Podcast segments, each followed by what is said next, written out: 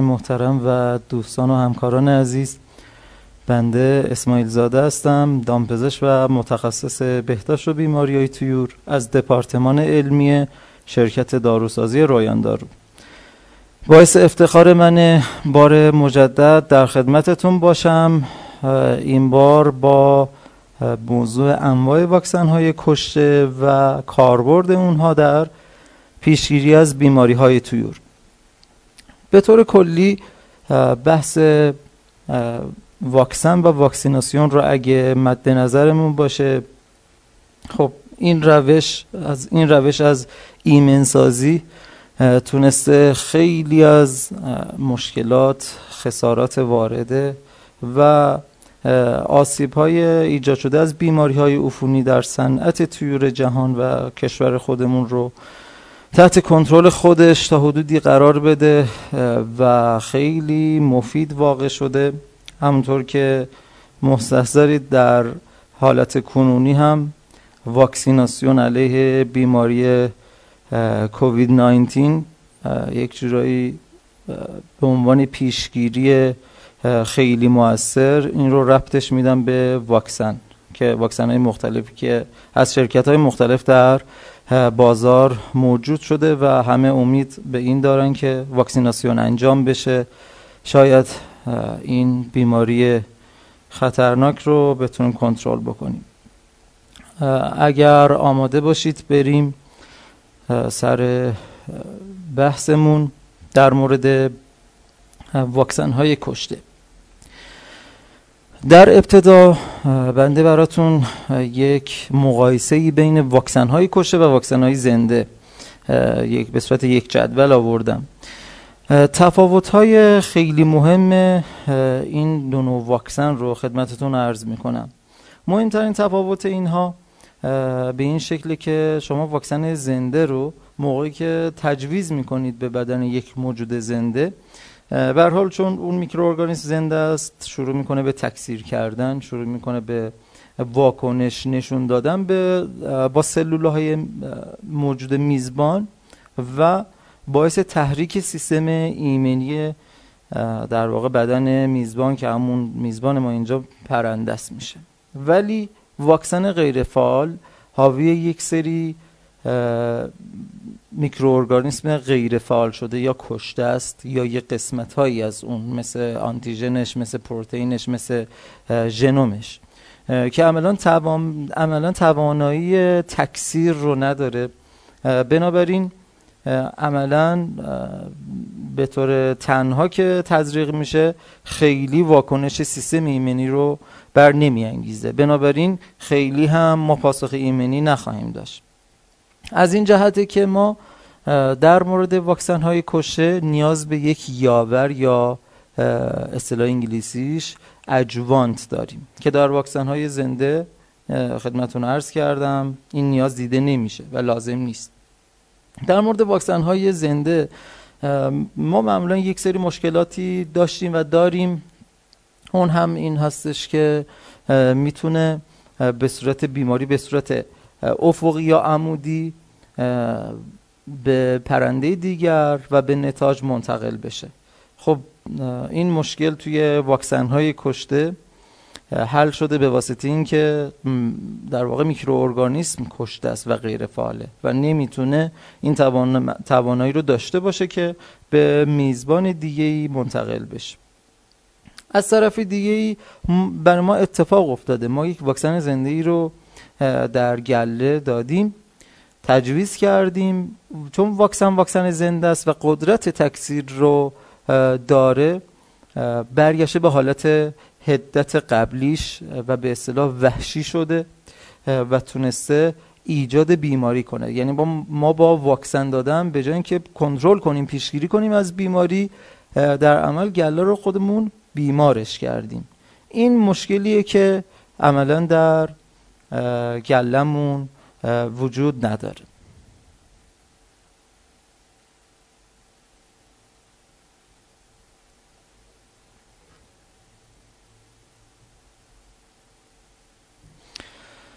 خب ادامه بحث رو میریم با مراحل ساخت واکسن. واکسن کشته. واکسن کشته یا واکسن غیر فعال یک سری مراحلی داره. ارز کنم خدمتتون مراحلش ابتدا انتخاب سید واکسنه. سید واکسن یا به اصطلاح تخم واکسن می‌تونه هر میکروارگانیسمی باشه ویروس باکتری انگل و موارد دیگه. ما بایستی این سید واکسن رو انتخاب بکنیم. توسط فاکتورهای فیزیکی و شیمیایی جلوش رو در واقع جلوی فعالیتش رو بگیریم غیر فعالش بکنیم به اصطلاح کشتش بکنیم. و در نهایت ارز کنم خدمتتون که اون رو تکثیرش کنیم اون رو پیورش بکنیم خالصش بکنیم اجوانت و موارد تکمیلی رو اضافه بکنیم و به عنوان یک سید واکسن در واکسن مورد نظرمون استفاده بکنیم.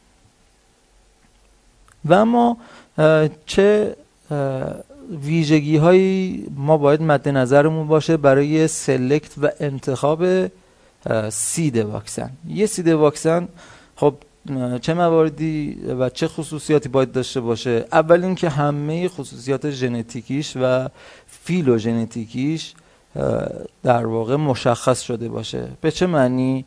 به این معنی که کل ژنش باعث سکانس شده باشه شناسنامه دار باشه به اصطلاح.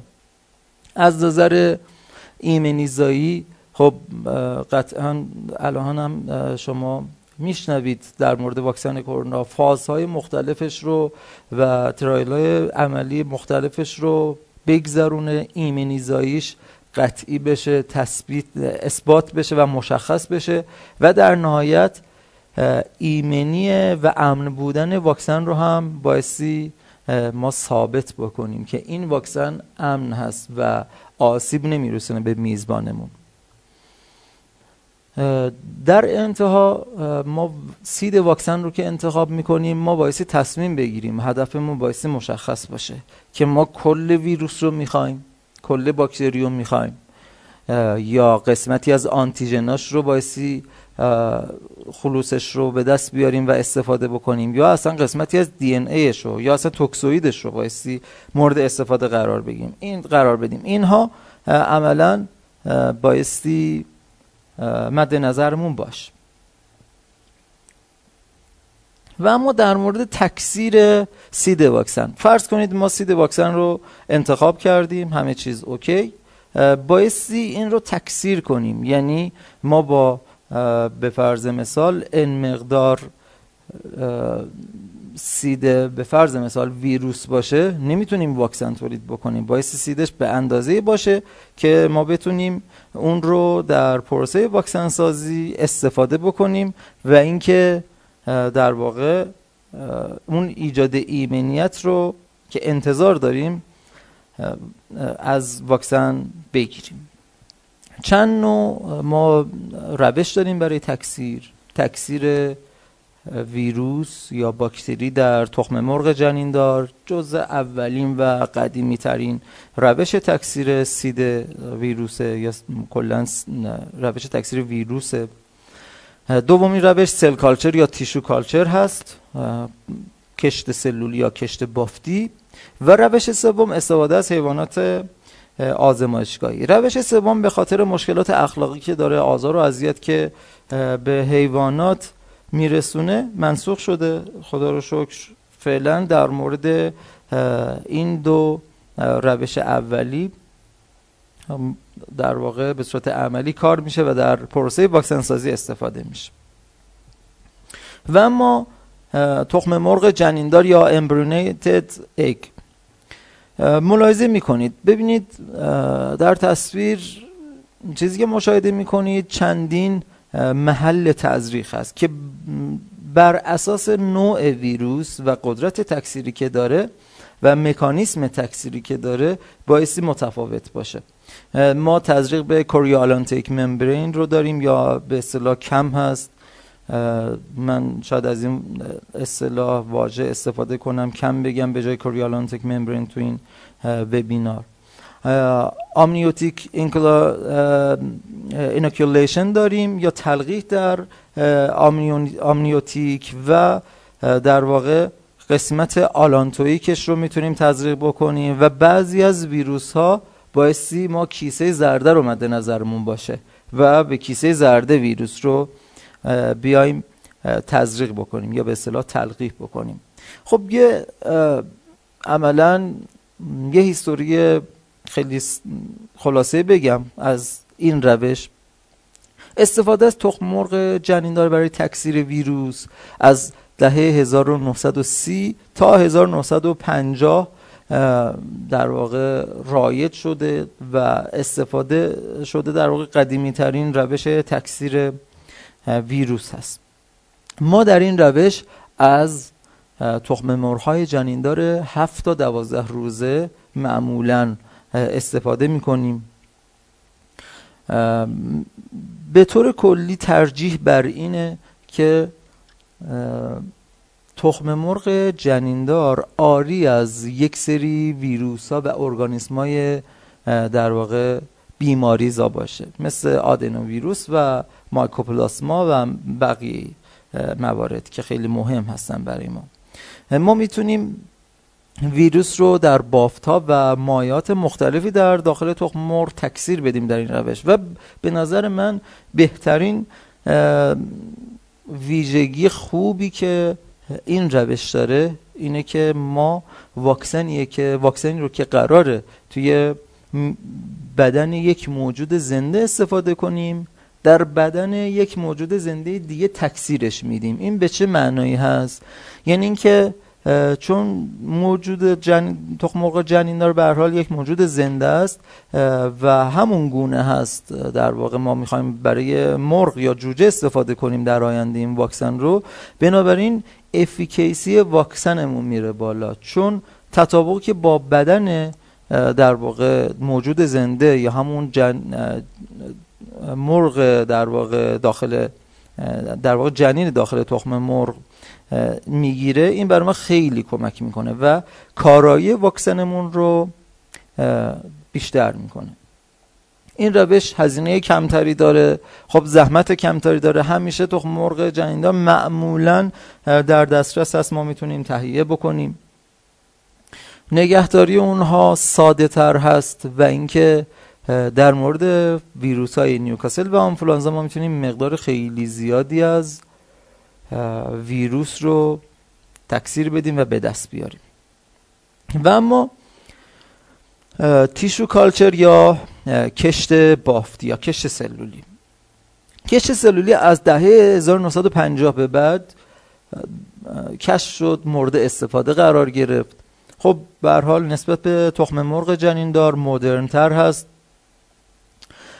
سلول های کشت مخصوصی برای تهیه و تکثیر سید واکسن مورد استفاده قرار می‌گیره. به فرض مثال monkey kidney cell culture هست و سلول های در واقع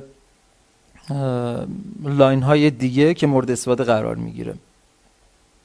ما می‌تونیم توسط این روش میزان زیادی از ویروس ها رو به دست بیاریم. معمولا handle ش ساده است. در واقع شما محیط کشت رو محیط کش بافت رو در معمولا اینطوریه. در ظرفهایی به این اندازه به صورت مستطیلی قرار میدین و یک جایی که انکوبه بشه یا عملا گرما گذاری بشه در, در داخل گرمخانه بگذارید که رشد بکنن خیلی راحت هندل میشه و جابجاییش خیلی سخت نیست. از یک طرفی با توجه به اینکه میزان زیادی از ویروس ها رو ما به دست میاریم هزینهش کمتره و در حال حاضر برای تشخیص و جداسازی ویروس ها gold standard ه یعنی از نظر جهانی gold standard ما tissue culture یا cell culture رو باید مد نظرمون باشه برای جداسازی و تشخیص ویروس. ها سوال پیش میاد کدومش رو ما می‌تونیم استفاده بکنیم برای تهیه سید واکسن؟ تیشو کالچر یا امبریونیتد اگ؟ خب بستگی داره به ویروس و هدفمون از واکسن. و بیشتر نوع ویروس اینجا موثرتر هست. به فرض مثال در حال حاضر به طور مرسوم ویروس نیوکاسل و آنفولانزا که بیشتر روی آنفولانزا بحث هست به طور مرسوم از گذشته تا به الان در تخم مرغ جنیندار تکثیر پیدا می‌کنن به عنوان سید واکسن دارن استفاده میشن. نیوکاسل هم همچنین بعضی موارد دیگه به صورت به حال از قدیم بوده و در حال حاضر هم مورد استفاده قرار می‌گیره. ولی مشکلاتی که توی امبرینیتد اگ داریم این هستش که ما بایستی با یک سری مشکلاتی مقابله کنیم. یکی از اون مشکلات چی هست؟ نحوه تزریقه یا مکان تزریقه. شما برای هر ویروسی اول مبحث خدمتتون عرض کردم. برای هر ویروسی خب جای خاصی برای تزریق هست. کم هست کیسه زرده هست آلانتویک هست و در واقع جاهای دیگه. خب این یکی از مشکلات ایجاد شده برای ما تو این روش هست. بقیه موارد که خدمتون عرض می‌کنم این یه مقدار مهمه.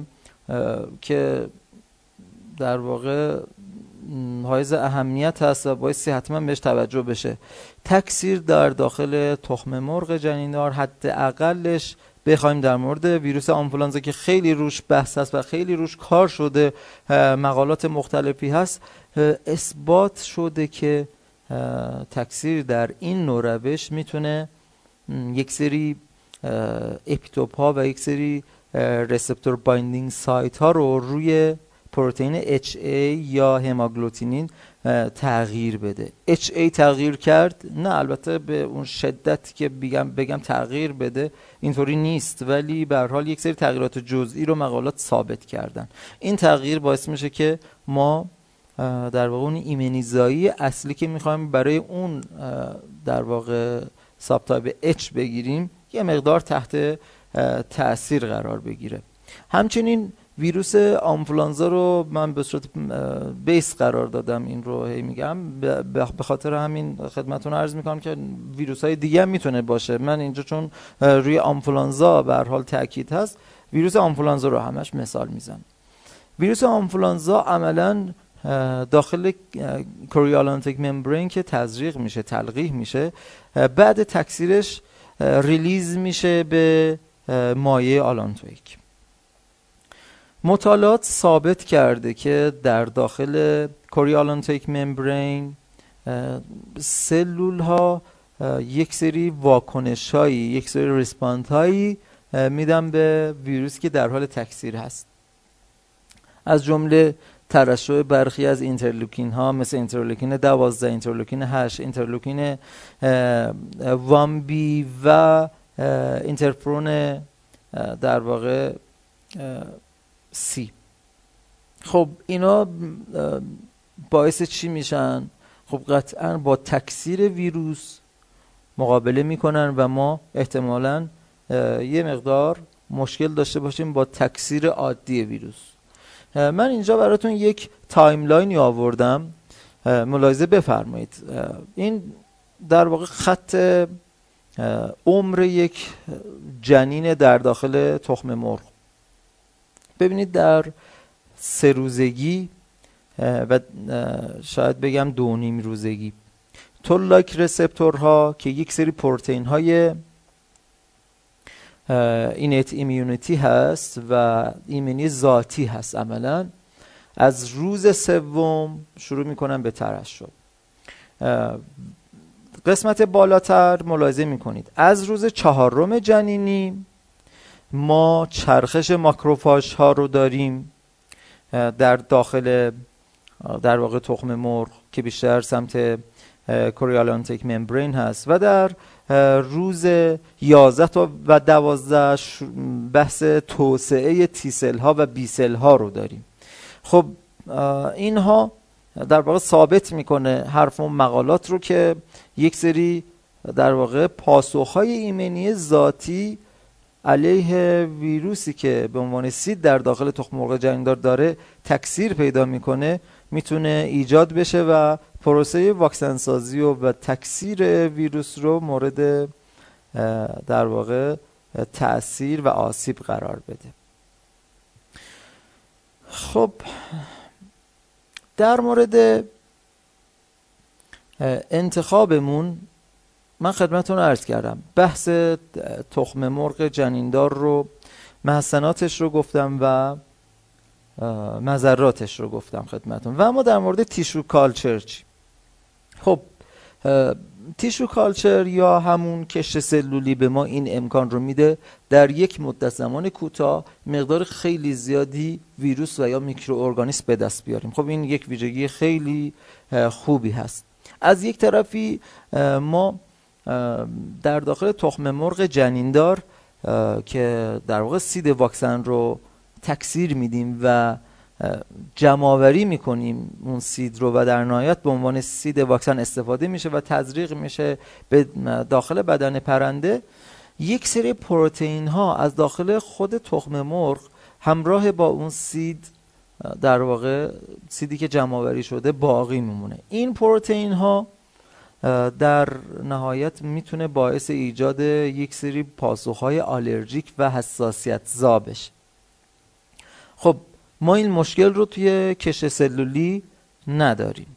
بنابراین اینم یکی از مسنات در واقع کشت سلولی و این روش است. و اما خدمتون در مورد این تفاوت ها اولش عرض کردم بستگی به نوع ویروس هم داره. ما در مورد ویروس لارینگوتراکیت درسته بخوایم با منشأ جنین در واقع جوجه یا تخم مرغ جنیندار این ویروس رو این seed لارنگو رو تولید بکنیم. efficacy واکسن بالاست. ولی مقالات و text و در عمل هم ثابت شده که لارنگوتراکیدی که سیدش توسط تیشو کالچر یا سل کالچر تولید شده باشه ایمنی که میده یک نواخته. و همچنین اون و برگشتن به حالت وحشی و اون حالت در واقع پرهدتش برای در واقع گله ایجاد نمیشه. عملا یک ایمنی یک نواخت در کل گله داریم و اینکه ایمن هست عملا واکسن یعنی به اون حالت وحشی بر نمیگرده. اینم به حال خدمتون عرض کردم به نوع ویروس بستگی داره که اینجا لارنگوتراکیت این تفاوت ها رو با منشأ تخم جنیندار داره و اما مشکلاتش چیه؟ مشکلات تیشو کالچر. این هستش که خیلی از ویروس ها عملا تو یک سری از لاین های خاصی از کشت سلولی رشد می‌کنن. ما هر ویروسی رو تو هر لاینی نمی‌تونیم کشت بدیم. این یک محدودیته. همچنین استفاده و در واقع کار با کشت سلولی نیازمند یک کارشناس با تجربه هست که بیاد در واقع این موارد رو تجربه داشته باشه و بتونه با این روش کار بکنه. از بحث تکثیر سید ویروس بگذریم می‌رسیم به بخش غیر فعال سازی همین سیدی که ما تکثیر کردیم. خب می‌خوایم واکسن کشته در واقع تولید بکنیم. چندین نوع فاکتور هست و روش هست برای غیر فعال سازی روش های فیزیکال هست که قدیمی ترین روش و در دسترس ترین روش هیت هستش یا گرما هستش. شما ویروس رو با گرمای بالا از بین می‌برید.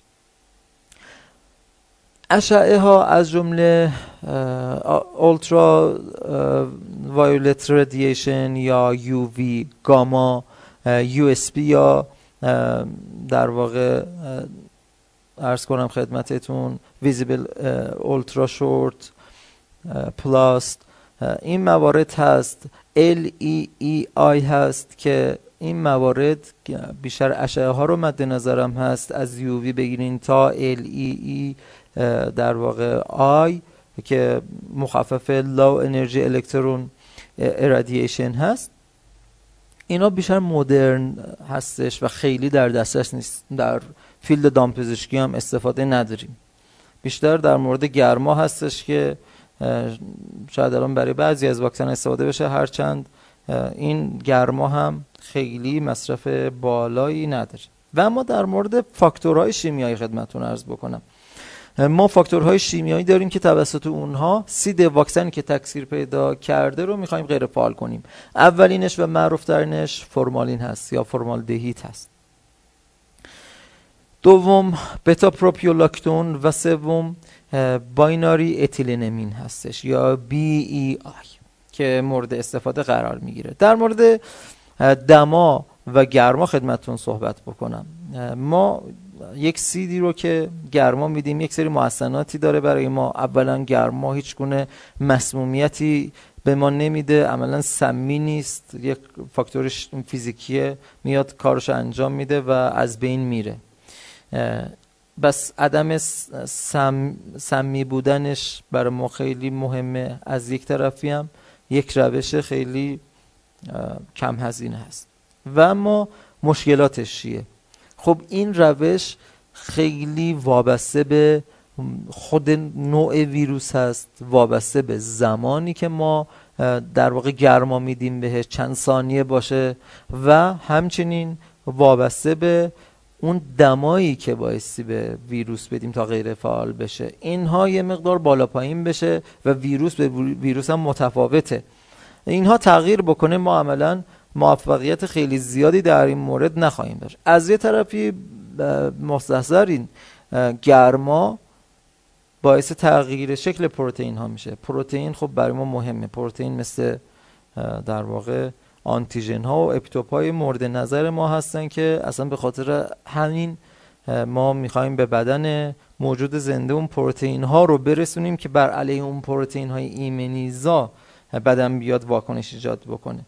بس بنابراین گرما درست یک سری مسئلات داره ولی خب مذرات خیلی زیاده هم داره که اینا رو باید مد نظر داشته باشید. و اما در مورد فاکتورهای شیمیایی خدمتون بگم فرمالدهاید یا فرمالین به صورت حجمی 37 درصد در بازار موجوده. به راحتی قابل دسترس خب این خیلی خوبه خیلی کم هزینه است.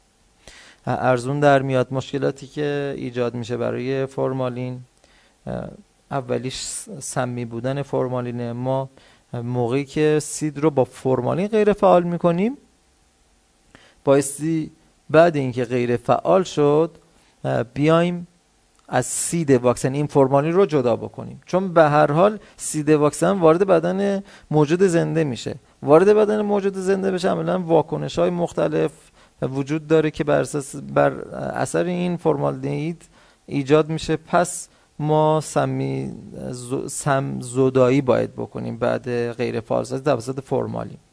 از طرف دیگه ثابت شده که فرمالین کارسینوژن سرطانزا هست و این هم یک مشکل دیگه از استفاده فرمالین هست. مشکل مهمتر این هستش که ما اگه بخوایم با فرمالین غیر فعال بکنیم در واقع سید واکسن رو باید مد نظر داشته باشیم. مطالعات ثابت کردن که برخی از پروتئین ها در ویروس آنفولانزا که بیشتر روی آنفولانزا کار شده من باز هم ویروس آنفولانزا رو میگم باعث تغییر شکل بعضی از آنتیژن ها شده که این می‌تونه برای ما یه زنگ خطری باشه. ما در واقع اون آنتیژن ها رو نیاز داریم. ولی خب فرمالین می‌تونه تغییر شکل بده برای این آنتیژن ها ولی عمل و عملا ما در واقع اون ایمنیزایی صد درصدی که مد نظرمون از سید واکسن بگیریم نخواهیم داشت. قید شده که ژنوم ویروس هم می‌تونه تحت تاثیر فرمالین قرار بگیره. یکی از مشکلات دیگه روش استفاده از فرمالین برای غیر فعالسازی این هستش که زمان بره. شما بایستی صبر کنید از در واقع چند ثانیه تا چند دقیقه سید واکسن بیشتر باشه خب قطعا بالاتر هست. این زمان زمان صرف بشه تا بتونه خوب seed واکسن رو غیر فعال بکنه. خب و ما در مورد اثرات ایمنی فرمالدهید خدمتتون عرض بکنم که بیشتر اثرات منفی هست. خدمتتون عرض کردم بحث تغییر آنتیژنش هست آنتیژن seed.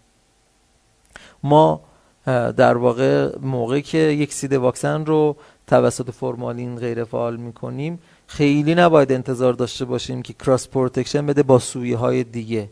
با توجه به تغییراتی که ایجاد میشه و اون مکانیسم غیر فعالسازی فرمالدهید ما cross protection و یا ایمنی در برابر سویه دیگه خیلی نبایستی انتظار داشته باشیم. از یک طرفی هم ایمنی humoral و یا وابسته به آنتیبادی نامطلوبی از این seed واکسن به وجود خواهد اومد. بیشتر عملکرد در واقع seed واکسن که با فرمالین غیر فعال شده بیشتر ترشح سایتوکین های پیش التهابی هست که عمدتا این هست روش ایجاد ایمینیزایی این نوع سید واکسن. در مورد روش دیگه که فاکتور شیمیایی هست بتا پروپیولاکتون هستش. خب بتا پروپیولاکتون یا BLP بهش میگن. خب محسناتش اول اینکه در واقع اگر در یک شرایط آزمایشگاه خوب قرار بگیره و طبق گفته های مطالعات قبلی معمولا گفته می‌شد که آنتیژن ها رو خیلی ساختارش رو تغییر نمیده. ولی بعدها که در واقع مطالعات گسترده شد و در واقع اومدن مقایسه کردن بررسی کردن متوجه شدن که بتا پروپیولاکتون هم می‌تونه استراکچر و یا ساختار آنتیژن ها رو تغییر بده. از یه طرفی مثل روش قبلی توکسیسیتی داره. یعنی ما باید سمزدایی بکنیم بعد اینکه غیر فعال سازی کردیم سید واکسن رو با BLP باید سمزدایی بکنیم. و مورد دیگه این هستش که عملا مانند روش قبلی که فرمالین بود این روش هم وقتگیر هست و باعثی ما زمان بگذاریم تا غیر فعالسازی رو انجام بده. و اما تاثیرات در واقع ایمونولوژیکال که بتا پروپولاکتون میده این یک تاثیر منفی هست که من خدمتون میگم. معمولا سید واکسنی که توسط بتا پروپیولاکتون غیر فعال شده انرژی و توانمندی کمتری رو داره تا به سلول میزبان نفوذ بکنه. این به حال یک پوان منفی هست برای همچین عامل شیمیایی. در مورد فاکتور شیمیایی سوم BEI هست که خدمتون عرض می‌کنم. معمولا ثابت شده این اجوانت این اصخایی می‌کنم. این فاکتور شیمیایی برای غیر فعالسازی معمولا با ژنوم ویروس واکنش میده و ژنوم ویروس رو تحت تاثیر قرار میده و عملا خیلی با آنتیژن ها و پروتئین های روی ویروس کار نداره و این یک حسن خیلی خوبی هست که ما اپیتوپ های ایمنیزامون رو داشته باشیم. و اما مشکلاتی که خب برای همه فاکتور شیمیایی من عرض کردم و و هست چنین چیزی بحث توکسیسیتی هست مجدد. به حال این فاکتور یک فاکتور شیمیایی و بایستی بعد غیر فالسازی از سید واکسن جدا بشه. وقتگیر هم هست. از یک طرفی هم خدمتون عرض کردم که می‌تونه پروتئین ها رو در دوزهای بالاتر تحت تاثیر قرار بده. پس اگر ما دوز مورد استفاده از بی ای آی رو بیشتر بکنیم باعث این انتظار رو داشته باشیم که اپیتوپ و آنتیژن که برای ما مهمه از نظر ایمنیزایی خب اون رو هم کیفیتش رو از دست خواهیم داد. تأثیری که از نظر ایمونولوژیک میده شبیه مورد قبلی هست که نفوذ ویروس رو و سید واکسن رو به داخل سلول میزبان کاهش میده این روش. به طور خلاصه توی شکل مشاهده می‌کنید. من فاکتورهای شیمیایی و, و فیزیکی آوردم. ملاحظه می‌کنید اشعه ها رو اشعه ها سمت راست هستن و از قسمت در واقع physical حساب میشن که غیر فعال می‌کنه seed واکسن رو. ملاحظه می‌کنید که اغلب تونستن آنتیژن ها رو دستکاری نکنن. یعنی ما نگهداری و حفظ آنتیژن رو در روش اشعه که physical هست داریم. هرچند دما هم physical هست گرما physical هست ولی خب آنتیژن ها رو تحت تاثیر قرار میده. اینجا اشعه ها مد نظرم هست. در سمت در واقع چپ که ملاحظه میفرمایید فرمالین و بتا لاکتون رو مشخص کرده و عملا ملاحظه می‌کنید که تغییرات در آنتیژن ها و یک سری واکنش های ناخواسته روی اون اپیتوپ ها ایجاد میشه و عملا ما ایمنیزایی 100 درصدی رو از اینا نداریم بریم در مورد اجوانت صحبت بکنیم. اجوانت از واژه اجویر گرفته شده واژه لاتین هست. در دهه 1920 کشف شد. در واقع در مورد توکسید دیفتری بود در اسبها. در واقع کار شد و متوجه شدن که توکسوید دیفتریو که تزریق می‌کنه و ایجاد آپسه می‌کنه در بعضی از اسبا می‌تونه باعث ایجاد آنتیبادی به میزان بیشتر از قبل بشه. خب این یک جرقه بود که روی اجوانتا کار بکنن. در واقع اجوانتا و یا یاورها میان چیکار می‌کنن؟ سیستم ایمنی و و سلول هایی که آنتیژن های ویروس ها رو و یا میکروارگانیسم های خارجی رو می‌گیرن و تحویل سیستم ایمنی میدن این مکانیسم ها تقویت میشه و عملا در واقع ایجاد ایمنی بیشتری نسبت به در واقع گذشته ایجاد میشه. ملاحظه بکنید در پایین تصویر یک تصویر بالا هست ردیف بالا. نوشته شده بدون اجوانت در واقع آنتیژن اون دایره های کوچیک و پایین نوشته با اجوانت. شما دایره های بزرگی که آنتیژن ها رو در خودش قرار داره و اطراف خودش قرار داره اونا رو اجوانت حساب بکنید. عملا وقتی که وارد بدن موجود زنده میشه در قسمت سمت راست ملاحظه میفرمایید که آنتیژن هایی که بدون adjuvant هستن cell های dendritic و یا cell های ایمنی نتونستن اونا رو detect کنن و بگیرنش. ولی در صورتی که با حلقه های adjuvant باشن آنتیژن ها عملا سیستم ایمنی و cell های ایمنی اونا رو گرفتن و دارن پردازشش می‌کنن آنتیژن رو و بر علیه آنتیژن عملا ایجاد ایمنی و ایجاد ایمنی در واقع مطلوبتر و بیشتر داریم می‌بینیم. خب و ما ویژگی های کلی یک اجوانت رو من خدمتون عرض می‌کنم.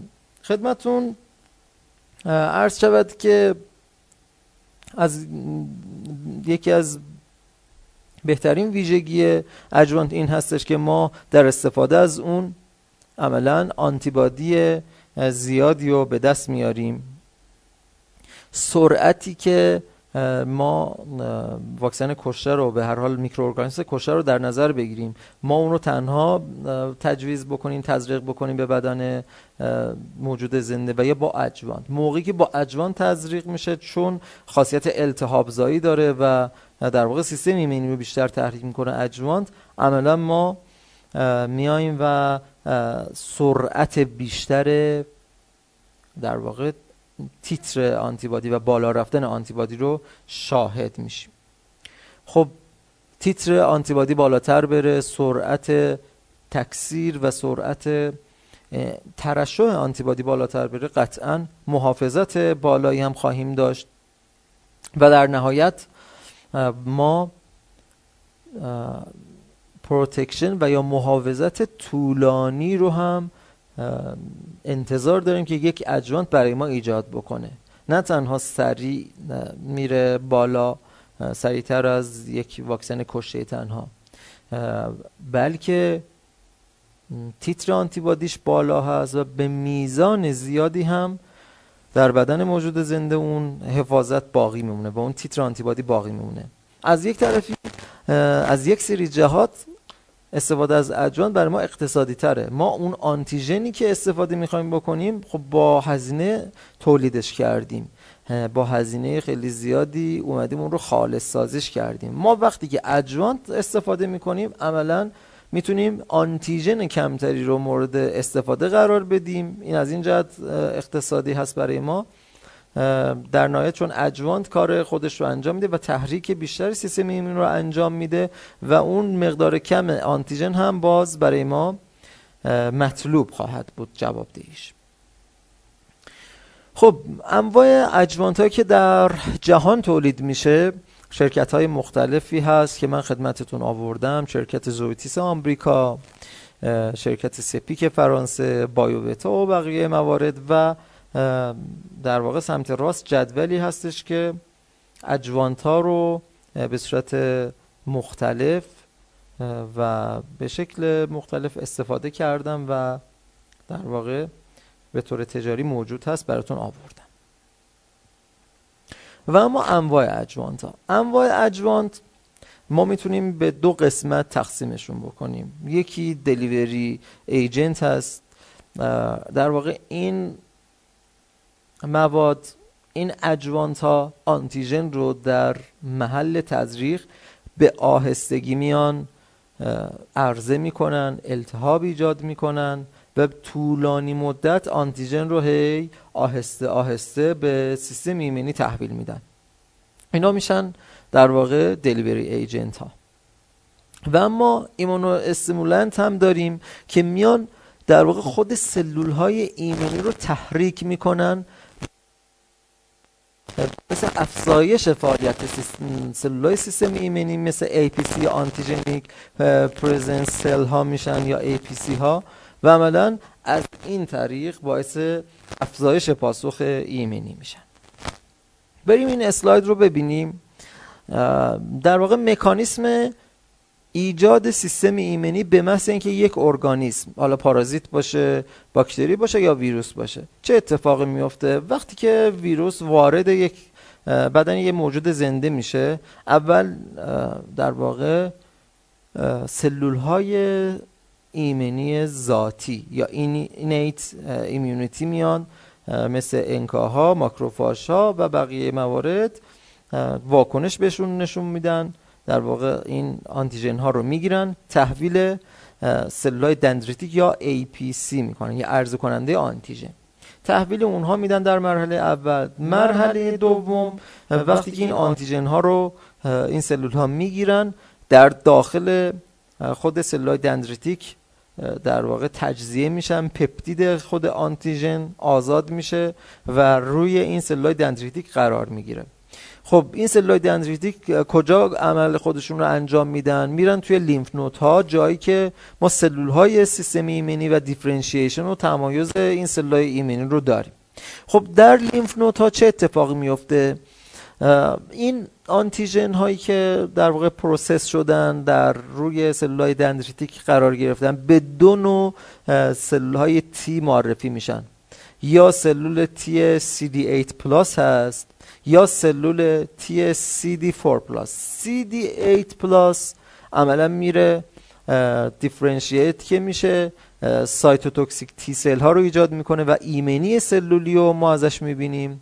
در مورد CD4 که اینترلوکین 4 و 5 و 13 تولید میشه و تحریک می‌کنه این در واقع تمایز رو میاد در نهایت differentiation که ایجاد میشه B cell ها و plasma cell ها رو ایجاد می‌کنه که عملا هورمون humoral immunity و یا در واقع آنتی بادی تولید میشه علیه اون میکروارگانیسم پس عملا ما اینجا innate immunity و adaptive immunity رو بررسی کردیم. innate immunity که قسمت بالا بود.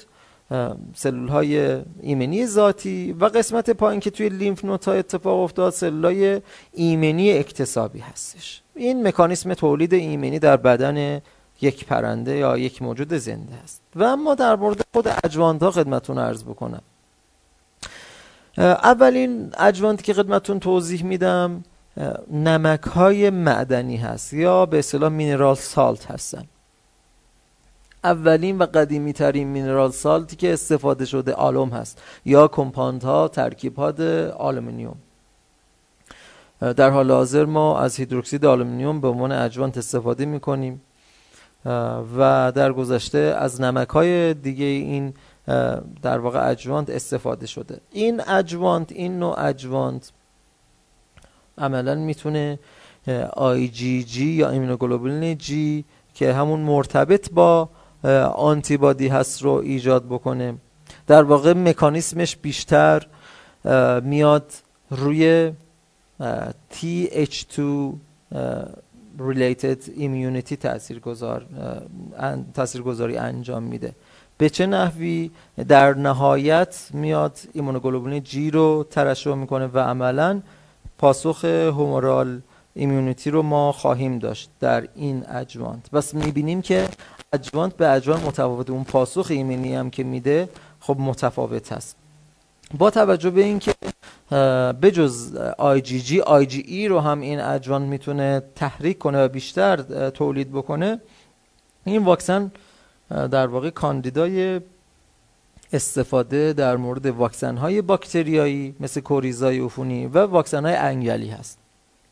مشکلی که در مورد این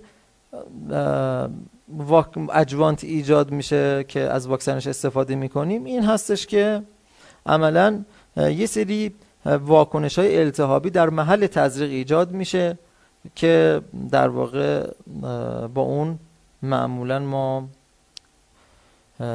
مواجه میشیم. از mineral salt ها مورد دیگه ای رو خدمتون عرض می‌کنم که کلسیوم فسفات هست. بیشتر در مورد toxoid ها و پاتوژن های ویروسی مورد استفاده قرار می‌گیره. بیشتر cell mediated immunity رو تحریک می‌کنه و در واقع علاوه بر اون ایمنی آنتیبادی رو هم بیشتر تحریک می‌کنه و ترشح می‌کنه.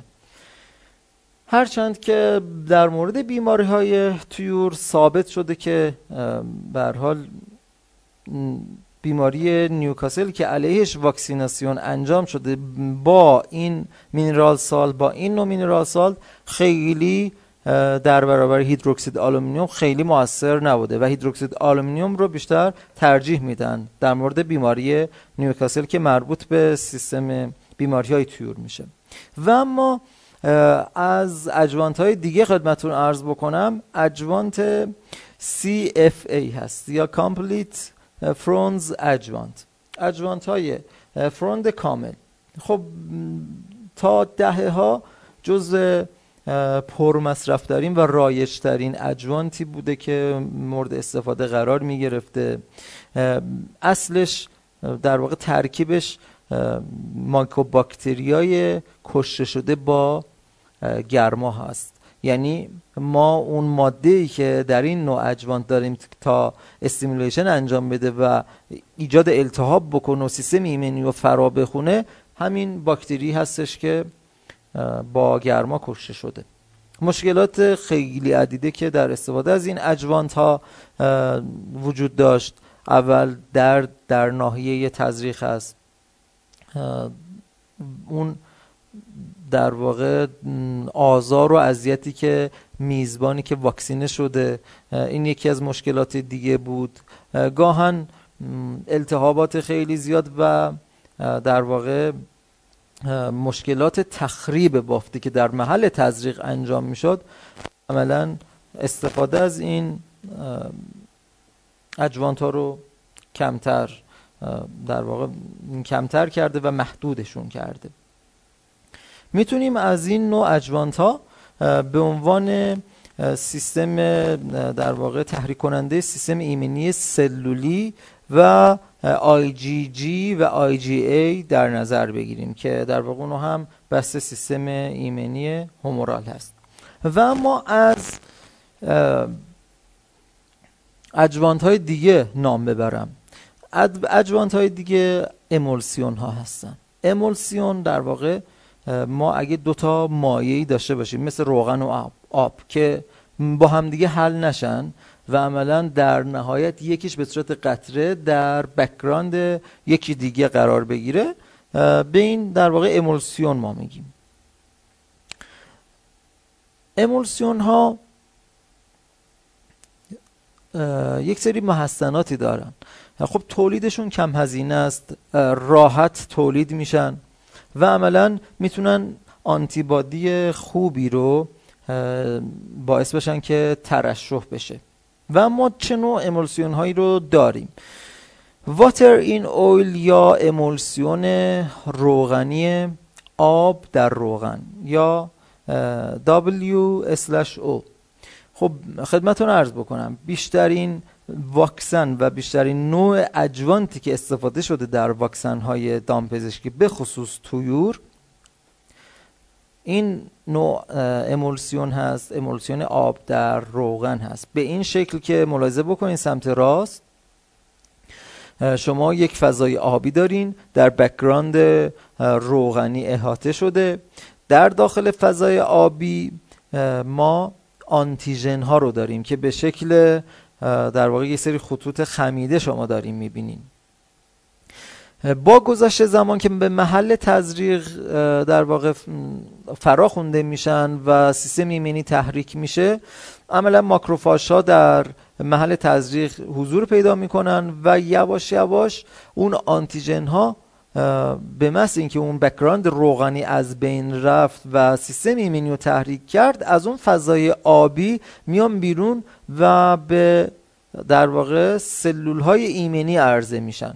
قسمت پایین ببینید سلول های ایمنی آنتیژن ها رو بعد یه مدت طولانی گرفتن. این یعنی چی؟ یعنی اینکه عملا این واکسن ها یک سری پاسخهای خیلی آهسته و طولانی مدتی رو ایجاد می‌کنن.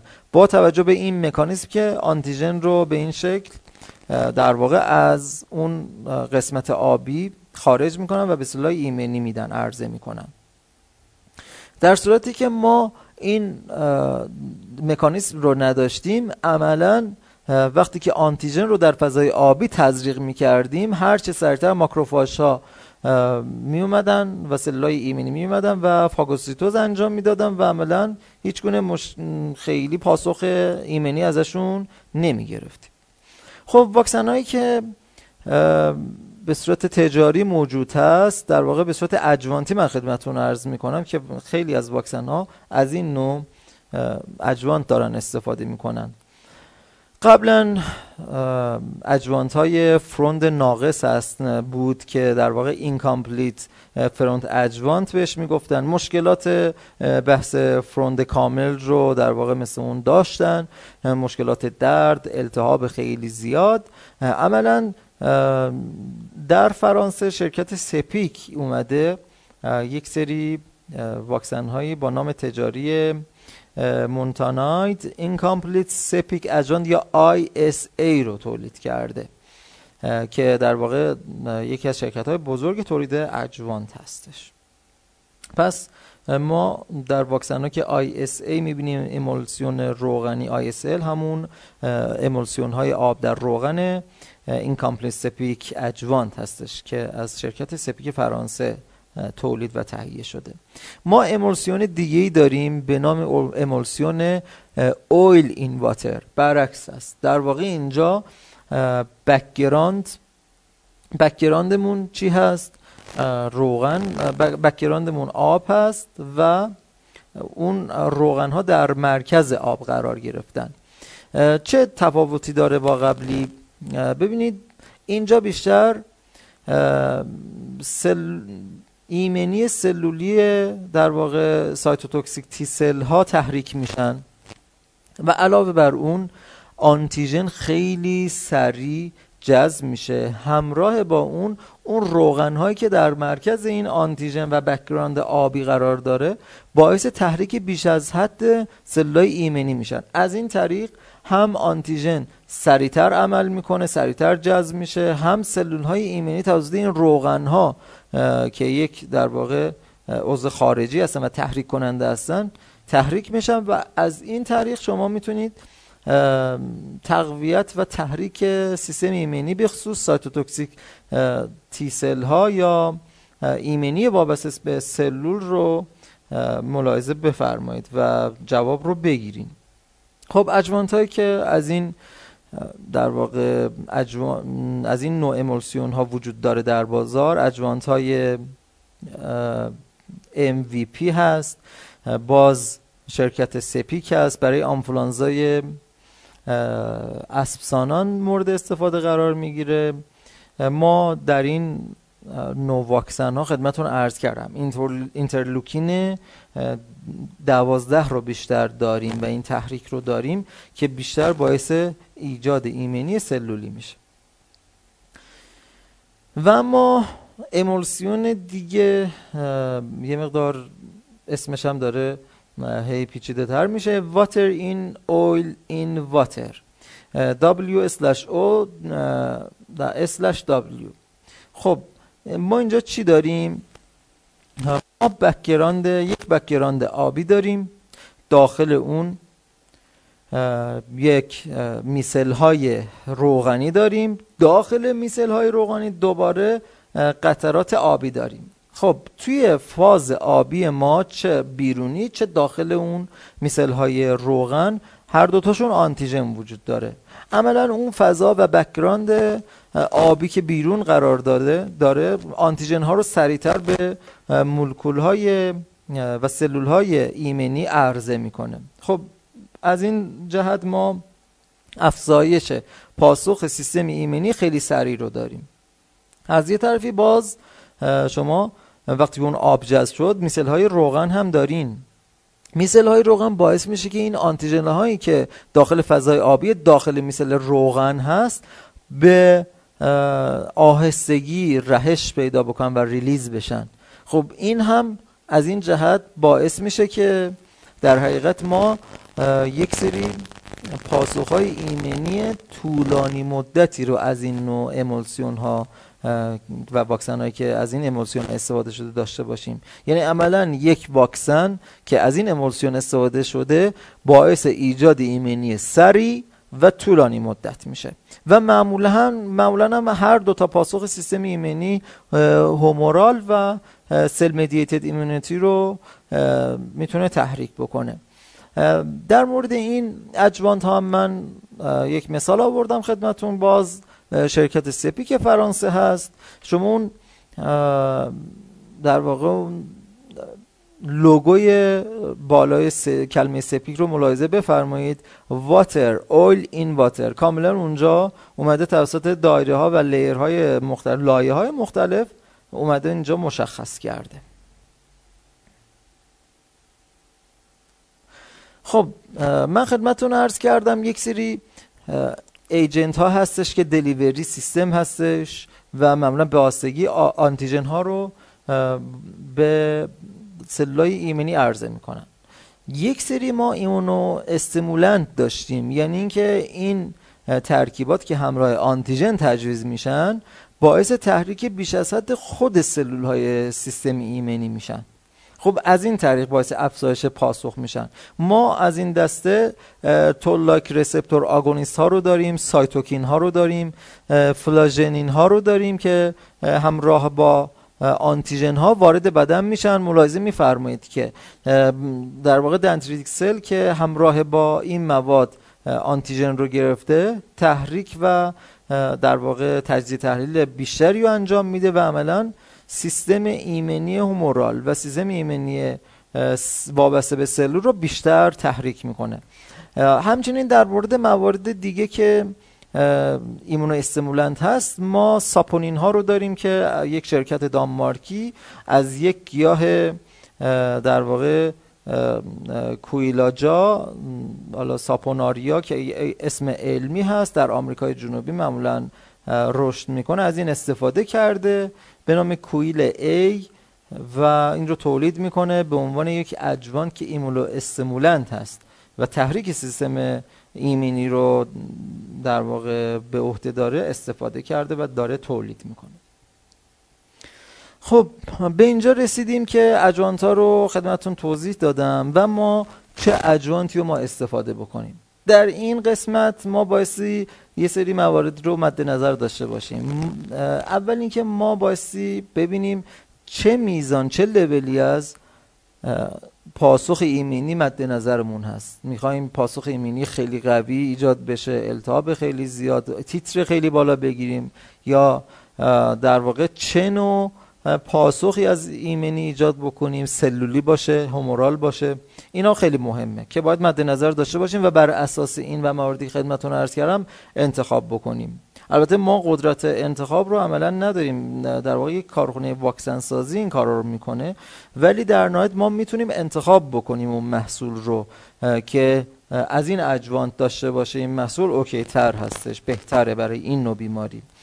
ما بایستی ببینیم که adjuvant ی که در واقع استفاده می‌کنیم چه reaction هایی بعد واکسیناسیون ایجاد میشه؟ ما adjuvant هایی داریم خدمتتون عرض کردم.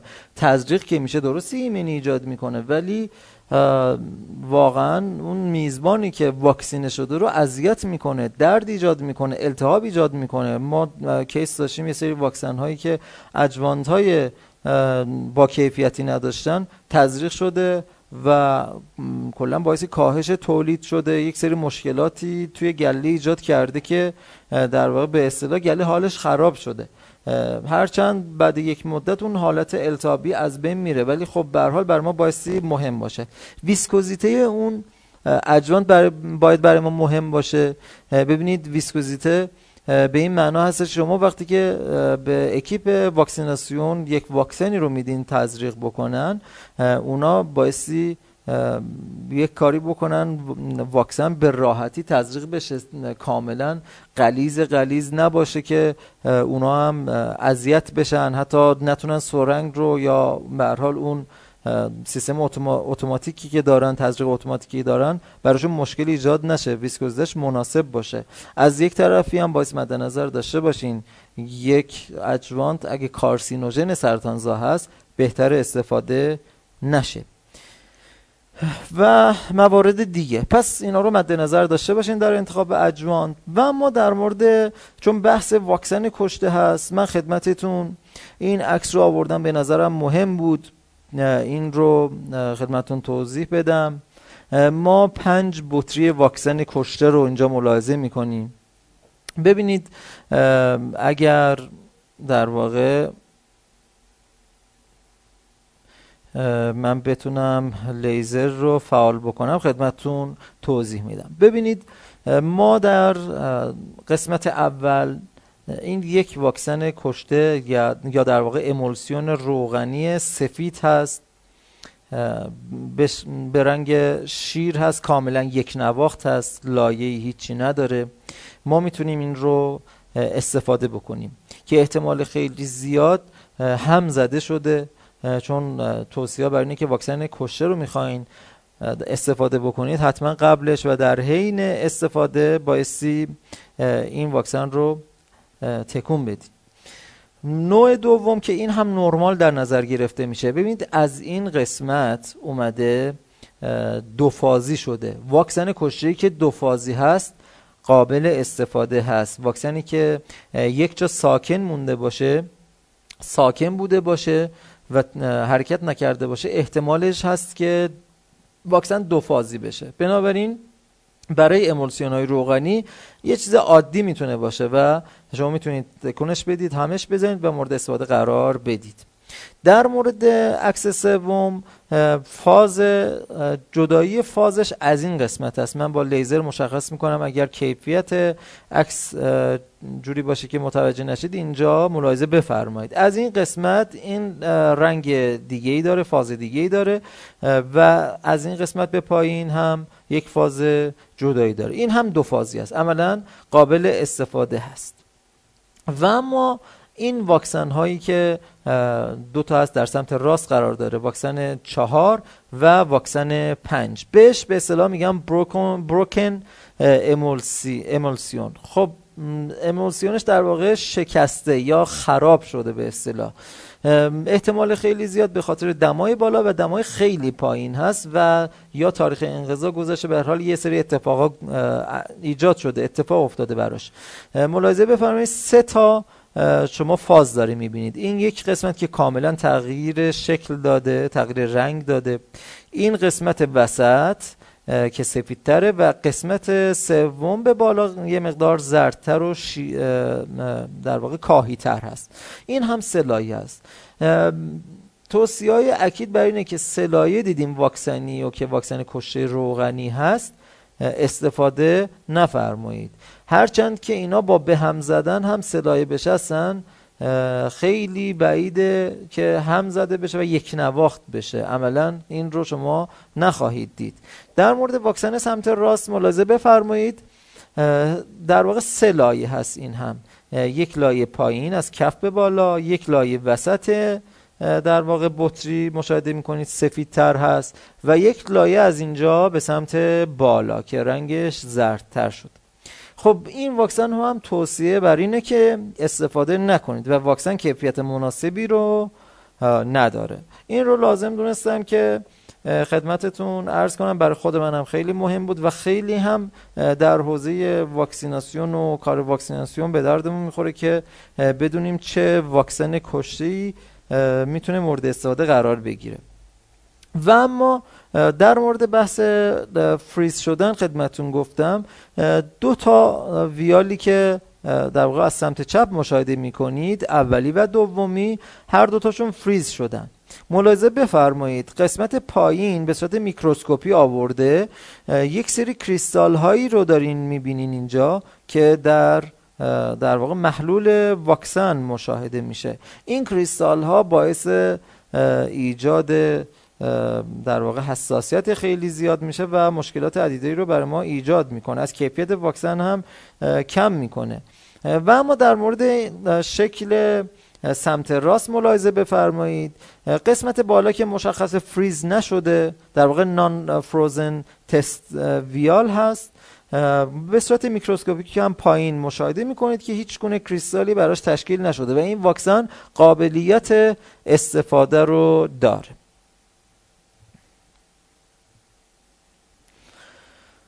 و اما در مورد واکسن های کشته همطور که من خدمتتون عرض کردم بنده در دپارتمان علمی شرکت دارسازی رویاندارو مشغول هستم. واکسن های کشته ای که به صورت تجاری در سبد واکسنی شرکت دارسازی رویاندارو قرار گرفته خدمتتون عرض می‌کنم.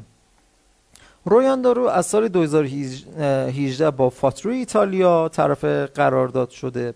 و از سال 2013 به بعد از زوتیس در واقع امریکا. از این دو شرکت که شرکت های معتبر و با کیفیتی هم هستن محصولات خیلی با کیفیتی هم تولید می‌کنن.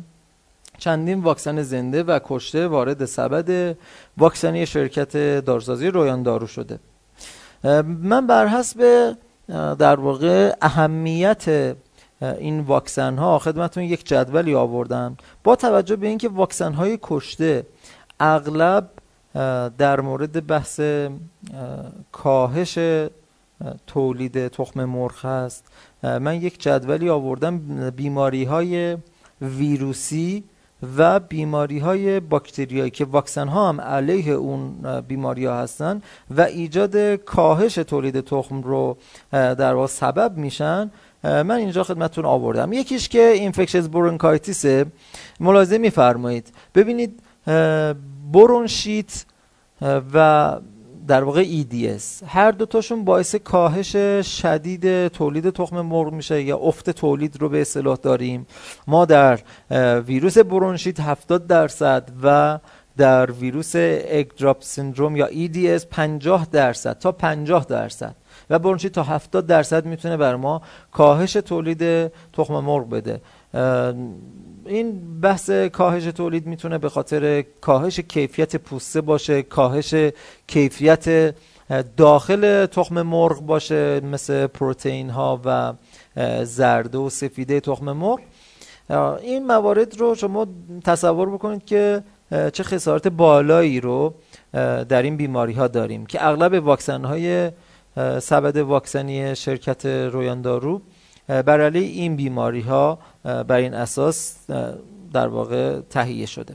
و اما در مورد ویروس نیوکاسل ملاحظه بفرمایید. در صورت که نیوکاسل velogen باشه و خیلی در واقع ویروس field وحشی باشه ما می‌تونیم تا 100 درصد تولید تخم رو هم از دست بدیم و دیگه این مشکلات رو داشته باشیم.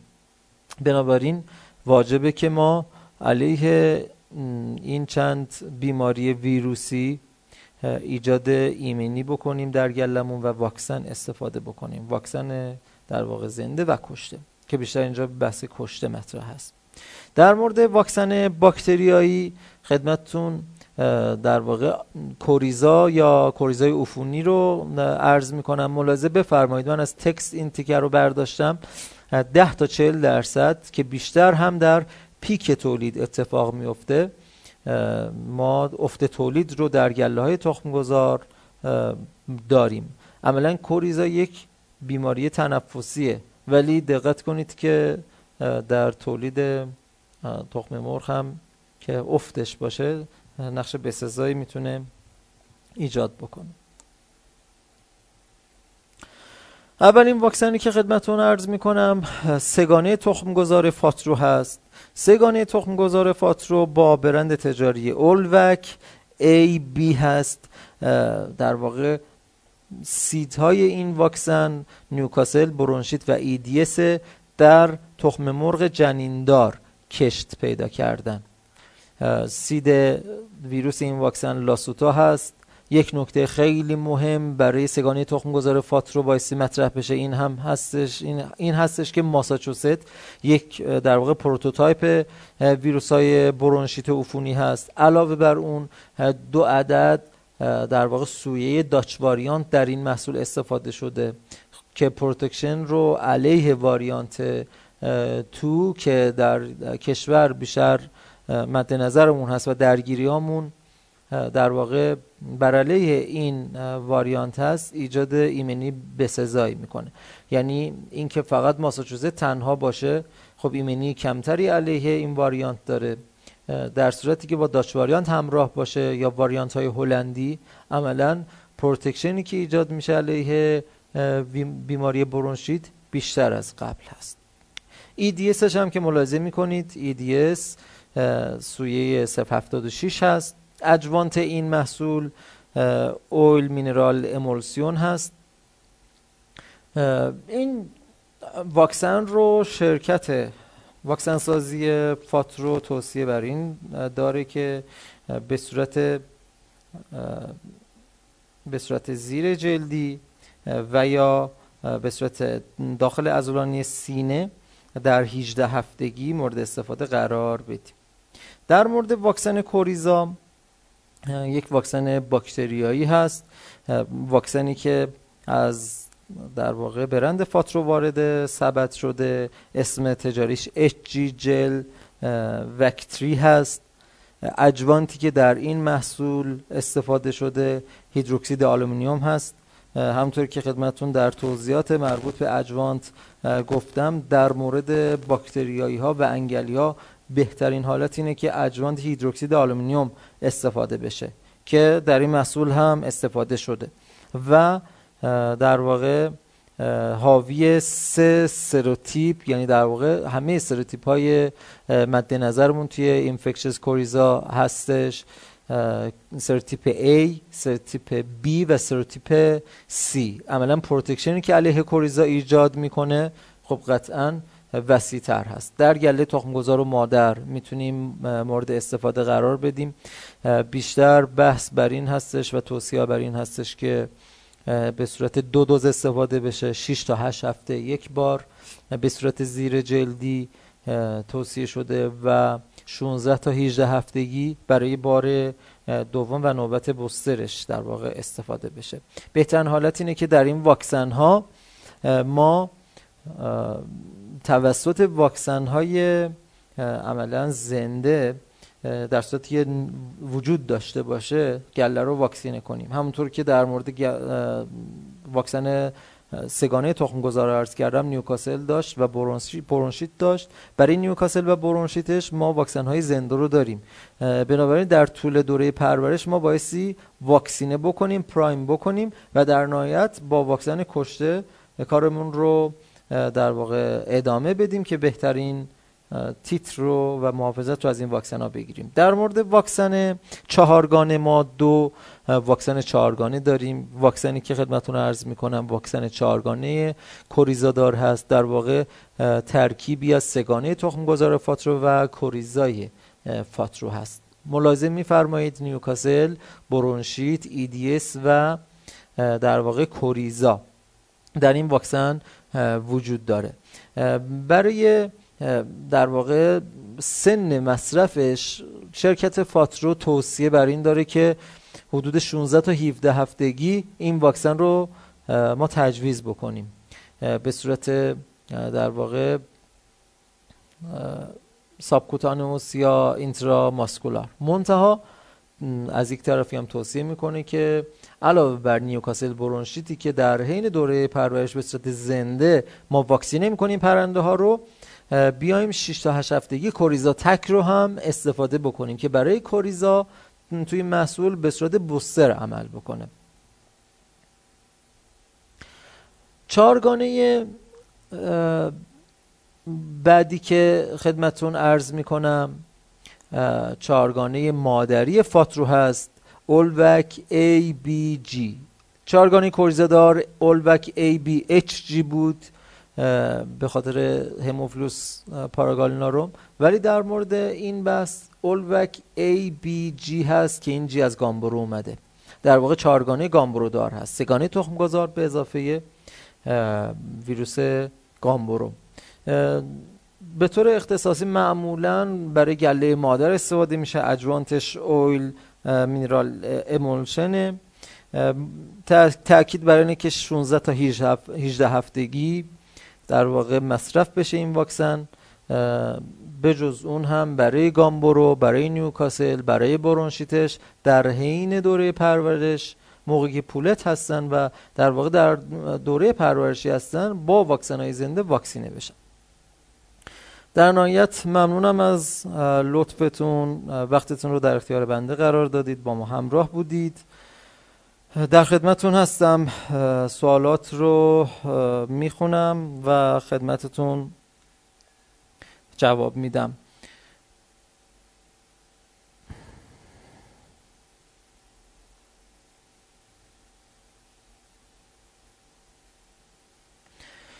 آقای قرآنی سوال فرمودن که در کل واکسن نیوکاسل آنفولانزا رو که در واقع دوگانه مطرح توی بازار هست توصیه می‌کنیم یا نه؟ من به شخصه بله توصیه می‌کنم.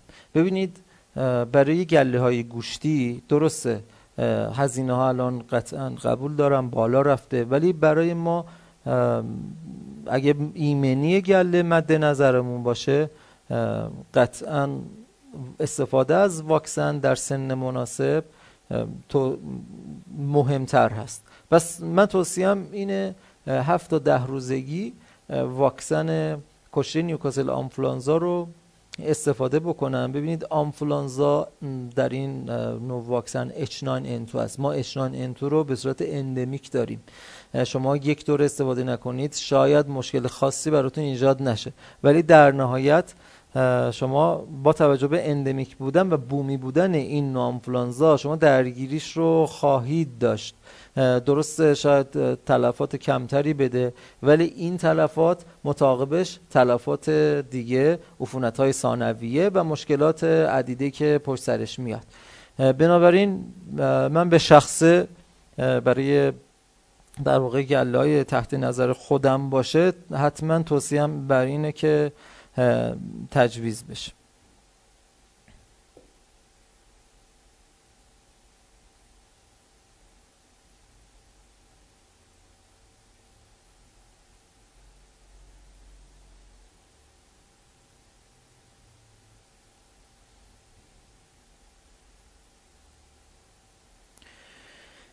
آقای محمد رضا هاشمی فرمودن که واکسن آنفولانزای فوقهات برای تخم گذارها توصیه میشه یا نه؟ خب قطعا با توجه به شیوع این آنفولانزا در برخی نقاط توصیه میشه که استفاده بشه. بله. منتها سن مهمه و در واقع مکانتون مهمه پروتکل هایی که اداره دامپزشکی تحت نظر سازمان دامپزشکی اونجا ارائه کرده اونها مهمه.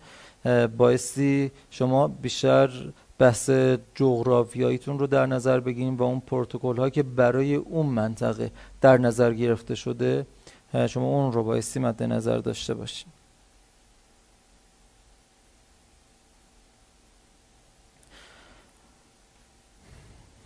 آقای توانافر فرمودن که آیا واکسن های ایرانی آنفولانزا از سویه بیماری خود ایران تهیه شده؟ تا جایی که بنده اطلاع دارم بله.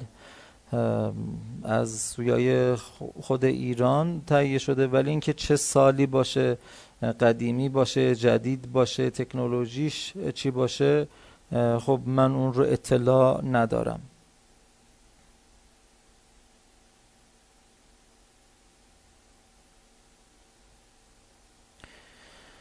آقای ارفانیان زحمت کشتن سوال سوالی که پرسیدن این هستش که برای نژاد گوشتی کاپ بهتر از واکسن ایرانی یا فرانسوی استفاده بشه. به نظر من که ربطی به نژاد نداره. نژاد راست باشه کاپ باشه یا های دیگه خیلی تفاوتی در این بحث وجود نداره.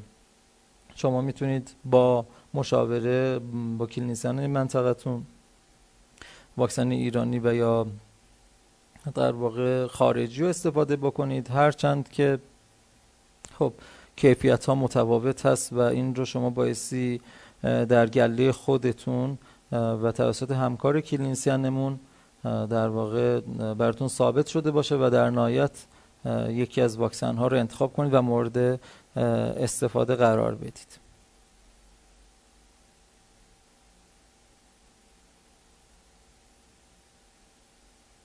آقای قویدل فرمودن که تیتر آنتیبادی بالا یا پایین یعنی چه؟ در واقع باید چه عددی باشد که تیتر آنتیبادی خوبی داشته باشد؟ ببینید تیتر یعنی اون در واقع میزان آنتیبادی یا پادتنی که علیه بیماری تولید شده.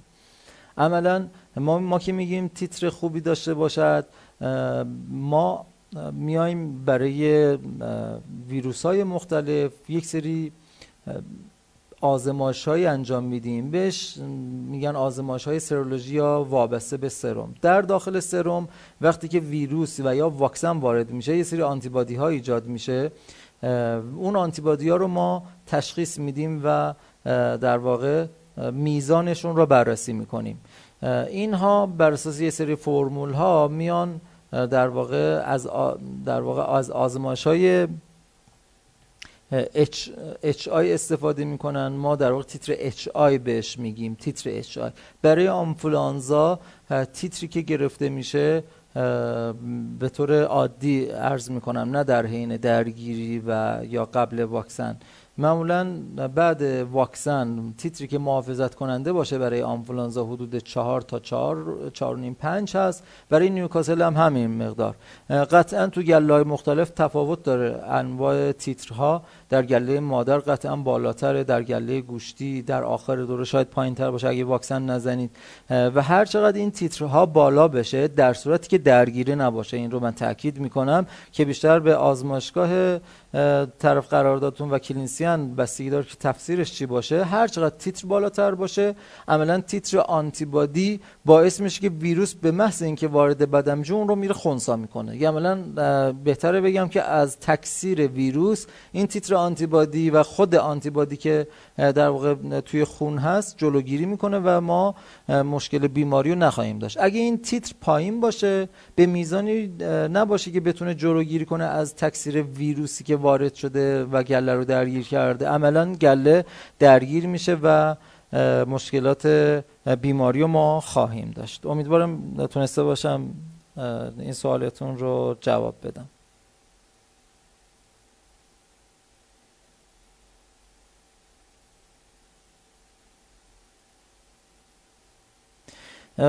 آقای خورسند نوری فرمودن که کلا با تزریق واکسن های کشته موافق هستین یا که خدمتون عرض کردم تو سوال قبلی. منتها این که فرمودین با توجه به اینکه دوره پرورش کوتاهی داریم و واکسن کشه خیلی دیر تیتر می‌دهن. قبول. واکسن کشته اصلا اجوانتی که خدمتون توضیح داده شد بر این اساس هستش که بیاد به طور خیلی آهسته رهش ایجاد بکنه آنتیژن رو بده به سیستم ایمنی و عملا بیاد تیتر آنتیبادی رو بالا ببره. منتها معمولا شرکت های تولید کننده واکسن این رو میگن که 21 روز بعد از واکسیناسیون واکسن کشته معمولا به حد اکثر تیتر خودش می‌رسه. خب این به چه چیزی اشاره می‌کنه. ببینید ما طول دورمون دیگه نرمالش تا 42 روز هست تا 50 60 بستگی به شرایط داره دیگه. خب ما عملا نصف دورمون رو اگه هفت روزگی تا ده روزگی استفاده بکنیم نصف دورمون رو می‌تونیم کامل protect کنیم. از یه طرفی بیماری ها معمولا از روز 25 26 به بعد ایجاد میشه.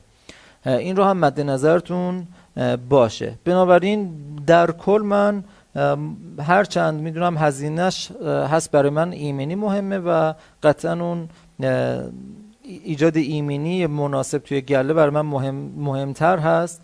و من توصیه حتما می‌کنم که واکسن زده بشه. چه در گله تخم گذار چه در گله مادر چه در گله گوشتی. که هرچند اینجا گله گوشتی مد نظرتون بود.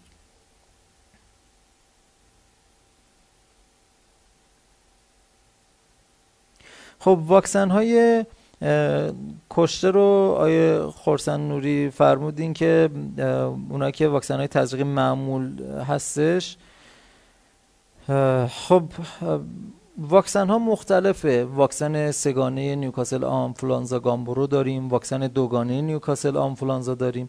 متفاوت هست واکسن نیوکاسل تک داریم واکسن نیوکاسل در واقع گامبرو داریم واکسن نیوکاسل آنفولانزای دوگانه داریم. به حال متفاوت هست این بر اساس شرایط منطقه بایستی انتخاب بشه. روتینش رو بخواید من خدمتتون بگم.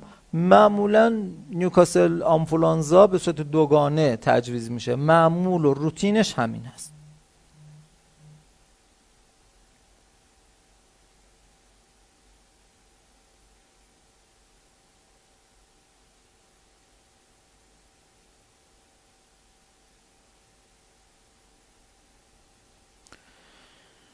خانم دوست محمدی فرمودن که آیا واکسن آنفلانزای فوقالعاده رو برای پرندهای زینت که توی باغ پرندگان در واقع نگهداری میشن توصیه می‌کنید یا نه؟ ببینید سوال سختیه. آنفلانزای فوق معمولا اغلب پرنده ها رو درگیر می‌کنه. ولی سویه به سوی در واقع متفاوت مقاومتش. ولی می‌تونه بله می‌تونه برای یک سری از پرنده ها در صورت که واکسن موجود باشه و سازمان دامپزشکی اجازه بده می‌تونه در واقع تجویز بشه. این رو هم مد نظرتون باشه که برای پرنده زینتی در صورتی که با محیط بیرون با در واقع شاید پرنده های مهاجر در ارتباط هستن من این تزریق رو واجب تر می‌دونم تا جایی که مثلا باغ پرنده ای باشه که تور داشته باشه بالاش و پرنده خیلی نتونن با محیط بیرون ارتباط داشته باشن. این رو خیلی نه ولی در صورتی که با پرنده مهاجر در ارتباط باشه قطعا توصیه می‌کنم موارد رو در نظر داشته باشین که به حال تزریق تو پرنده زینتی استرس هست. احتمال ایجاد یه سری موارد ناخواسته وجود داره.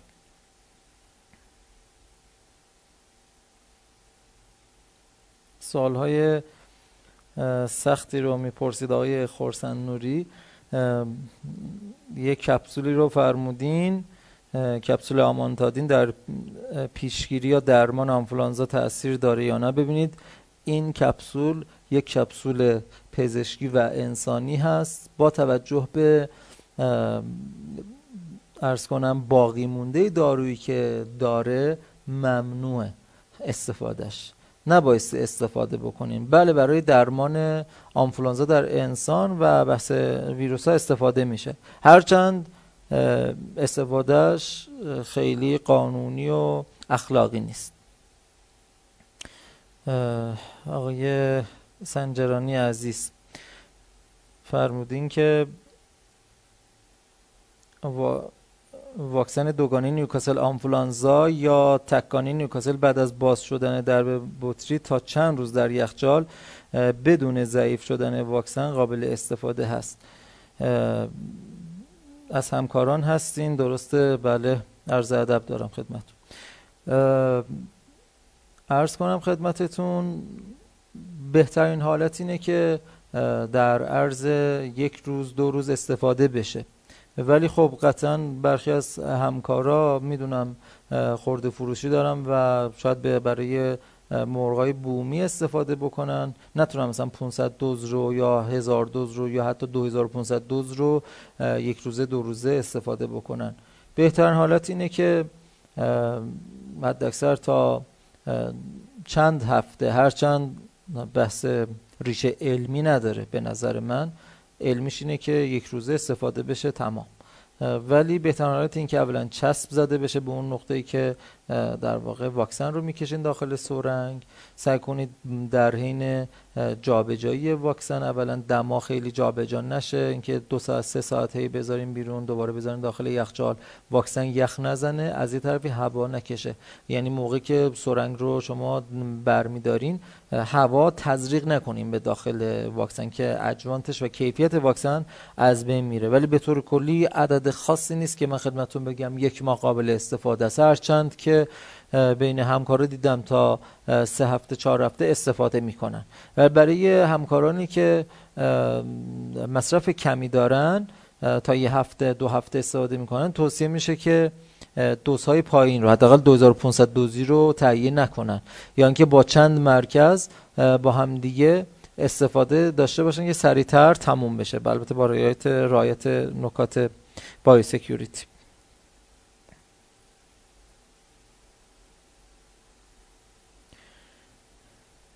فرمودین که آقای منوچهری میشه واکسن نیوکاسل آنفولانزا رو هم به صورت اسپری استفاده کرد به جای چشمی؟ خیر. با توجه به adjuvant ی که خدمتون گفتم اصلا این واکسن ها فقط و فقط بایست تزریق بشن. شما به صورت قطره چشمی یا اسپری استفاده بکنید دیگه اون میزبان شدیدن دچار التهاب میشه و خیلی هم ایجاد در واقع ایمنی شما نخواهید دید. اصلا درست نیست.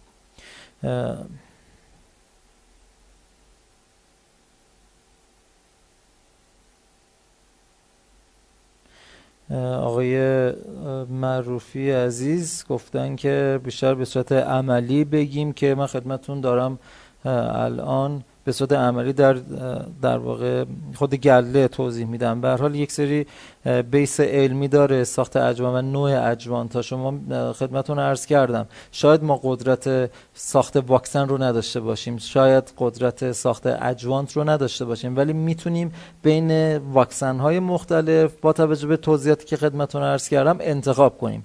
این واکسن هیدروکسید آلومینیوم به فرض مثال adjuvant ش water in oil اون رو من می‌خوام استفاده بکنم. یا این یکی روغنی نیست هیدروکسید آلومینیوم برای این بیماری خوب هست. من این واکسن رو می‌خوام استفاده بکنم. در واقع اون بحث اختیارتون رو در انتخاب واکسن های مختلف من خواستم که بالاتر ببرم رنجش رو.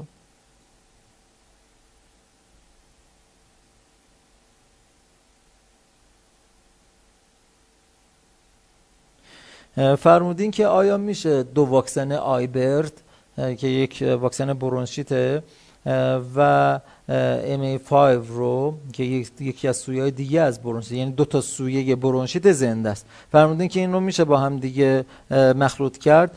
ببینید از نظر علمی درست نیست یعنی ثابت نشد.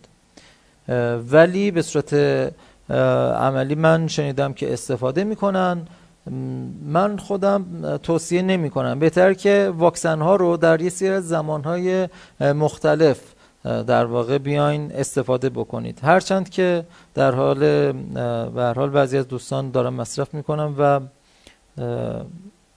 به مشکل خاصی هم بر نخوردم. ولی از لحاظ علمی درست نیست.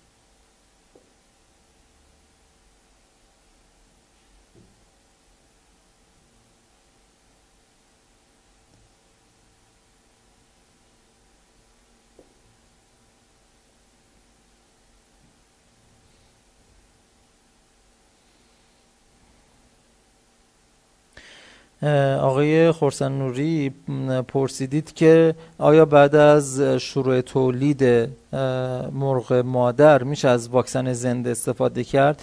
بستگی داره چه واکسنی باشه. بله میشه استفاده کرد. معمولا به صورت اسپری استفاده میشه.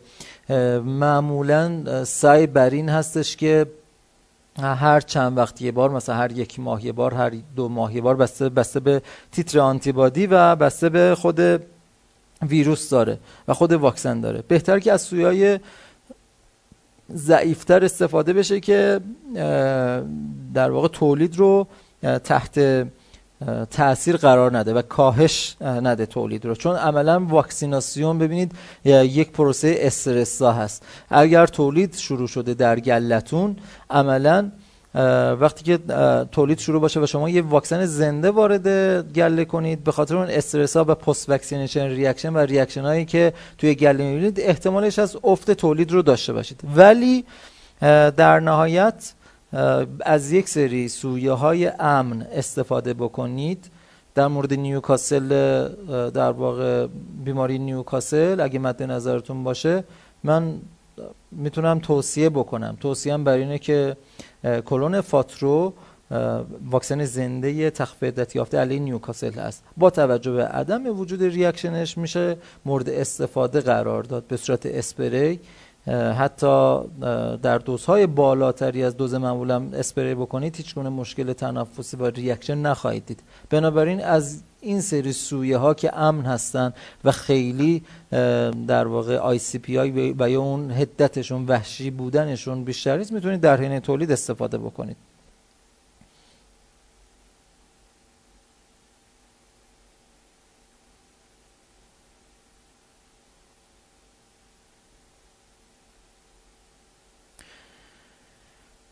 فرمودین که جناب آقای یوسف زاده عزیز در مورد تفسیر تیتر قبل ورود جوجه به سالن.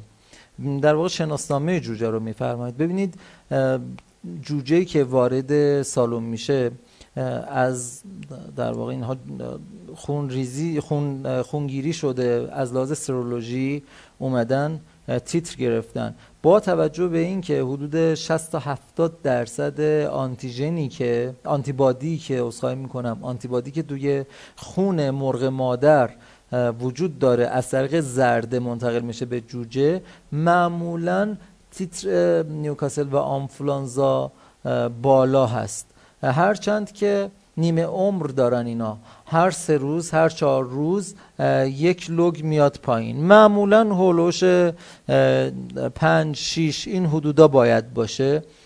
در صورتی که سن مادر متفاوت باشه خب اینا متفاوت هست ولی به طور عادی با توجه به مسائلی که خدمتون گفتم protection و اون حفاظتی که ما داریم برای نیوکاسل تیتر 4 5 هست 5 به بالاست و برای آنفولانزا 4 به بالاست بهتر این تیترها رو داشته باشه. در غیر این صورت ما دچار یه سری مشکلات و شاید مشکلات عدیده در مورد بحث ایجاد بیماری نیوکاسل و آنفولانزا بشیم. در مورد برونشیت هم معمولا به صورت الایزا هست که اون رو هم باید مد نظر داشته باشید. ولی بحث تیتر تیتر اچای باشه که این بحثا مطرح میشه. آقای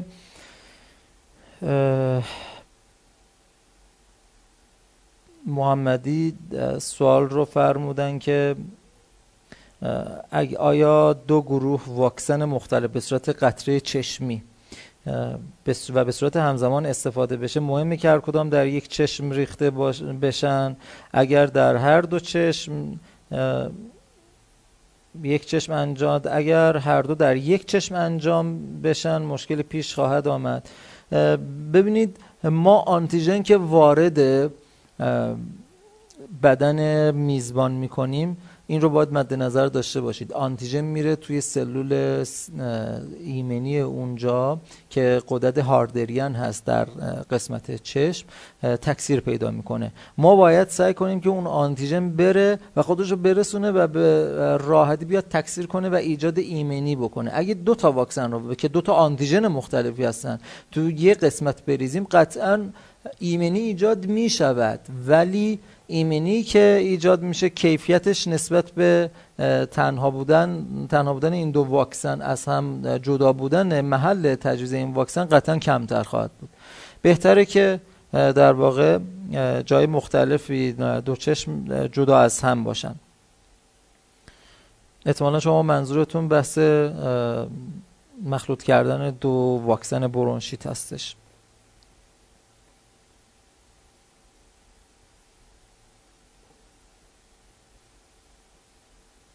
اگر جناب هاشمی اگر مد نظرتون گوشتی هست بله گوشتی هست. آنفلانزا معمولا در هفت و ده روزگی تزریقی یا نیوکاسل آنفلانزا یا آنفلانزای تک است. خیر. یک نوبت کافیه چون دورمون به اون حد نیستش که ما بیام دو نوبت تجویز بکنیم.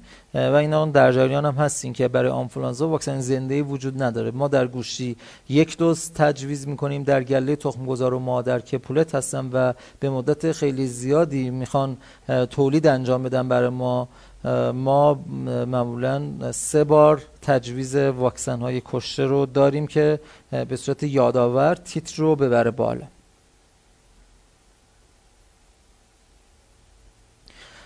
برنامه واکسیناسیون آقای بخشی فرمودید. برای گله گوشتی. ببینید یه, یه سال خیلی کلیه. ما در واقع جوجه گوشتی رو که پرورش میدیم در هر منطقه بیماری خاص خودش رو داره من نمیگم یه جا نیوکاسل نیست یه جا برونشیت نیست اون یکی هست اون یکی نیست. نه منظورم این نیست. شدت بیماریه. ما اگه یه جایی باشیم که منطقه بادخیز باشه از یک طرفی رطوبت کم باشه سیستم تنفسی پرنده دچار مشکل شده باشه قطعا بایستی برونشیت رو مد نظر داشته باشیم. ما در شهرهای شمالی خیلی شاید برونشیت ایجاد بیماری می‌کنه ولی به اون شدتی که جای خشک و گرم و خشک هست ایجاد بیماری ما در واقع نداریم نسبتا. بنابراین ما بایستی این رو مد نظر داشته باشیم. معمولا در گله گوشتی در یک تا چهار روزگی من به شخصه برای یک سری از مکانهای خاص. واکسن نیوکاسل برونشیت رو به صورت اسپری تجویز می‌کنم. از هفت تا ده روزگی تزریق نیوکاسل آنفلانزا در صورت موجود بودن همراه با قطره تجویز می‌کنم. هولوش دوازده تا سیزده روزگی که معمولا دوازده روزگی بیشتر اتفاق میفته. یک سوی از برونشیت تجویز میشه. گامبرو رو باید مد نظر داشته باشیم. متاسفانه مردارای عزیزمون متاسفانه من احساس می‌کنم که اخیرا خیلی هم شنیدم و دیدم که واکسن گامبرو رو فراموش کردن. این یه زنگ خطره. اعلام می‌کنم خدمتتون. ببینید گامبرو این که شما نمی‌بینید مشکلات گامبرو نیست به این معنا نیستش که ما گامبرو نداریم. ما گامبروی subclinical داریم که تحت بالینی بس کلا گله درگیری سیستم ایمنی پیدا می‌کنه و خیلی خونریزی توی عضلات و بس بورس فابریسیوس ما نمی‌بینیم. من توصیهم اینه که دو دوز گامبرو رو حتما بزنید. معمولا حدود 15 تا 17 روزگی دوز اول و حدود 22 24 روزگی دوز دوم. و ادامه راه رو به بایستی از پاراکلینیک یا آزمایشگاه ها کمک بگیرید.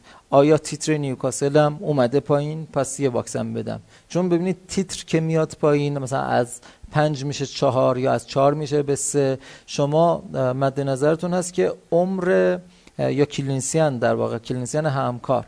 عمر آنتیبادی چقدره؟ سه روزه چهار روزه پس چهار روز دیگه این یه log میاد پایین. پس بنابراین شما می‌تونید برنامه ریزی بکنید و در واقع واکسیناسیون رو انجام بدیم به طور کلی تا 24 روزگی این هست. معمولا حول و حوش سی سی و خورده ای احتمالا نیاز به در واقع یک دوز نیوکاسل و یک دوز برونشیت باشه و اگر مدت زمان نگهداریتون در در واقع مرغداری بیشتر باشه پنجاه به بالا احتمالش هست با توجه به پاراکلینیک البته بایستی نتیجه بگیرید تیتر نیوکاسل بیاد پایین یک دوز دیگه نیوکاسل استفاده بکنید سویه ها مختلفه. توصیه بر این میشه که معمولا توی برونشیت از چند سویه در طول دوره پرورش استفاده کنید. همچنین در مورد نیوکاسل هم از سویه های مختلفی بایستی استفاده بکنید. هیچ وقت من تاکید نمی کنم که فقط یک واکسن رو بزنید چون واکسن های مختلف آنتیژن های مختلفی دارن. بنابراین اگر از سویه های مختلفی استفاده کردین اون محافظتی که ایجاد میشه وسیع تر خواهد بود.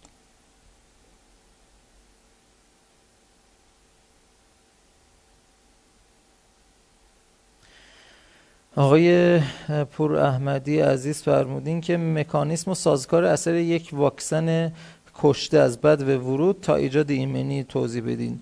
من کلا این مکانیسم رو توضیح دادم خدمتتون. توسط اجوانت و آنتیژن وارد بدن میشه. به آستگی رهش ایجاد می‌کنه. سلولای سیستم ایمنی میان در واقع التهابی که ایجاد شده فراخونده میشن. بیشتر میان به اون سمت. آنتیژن رو می‌گیرن و ایمنی رو می‌برن بالا.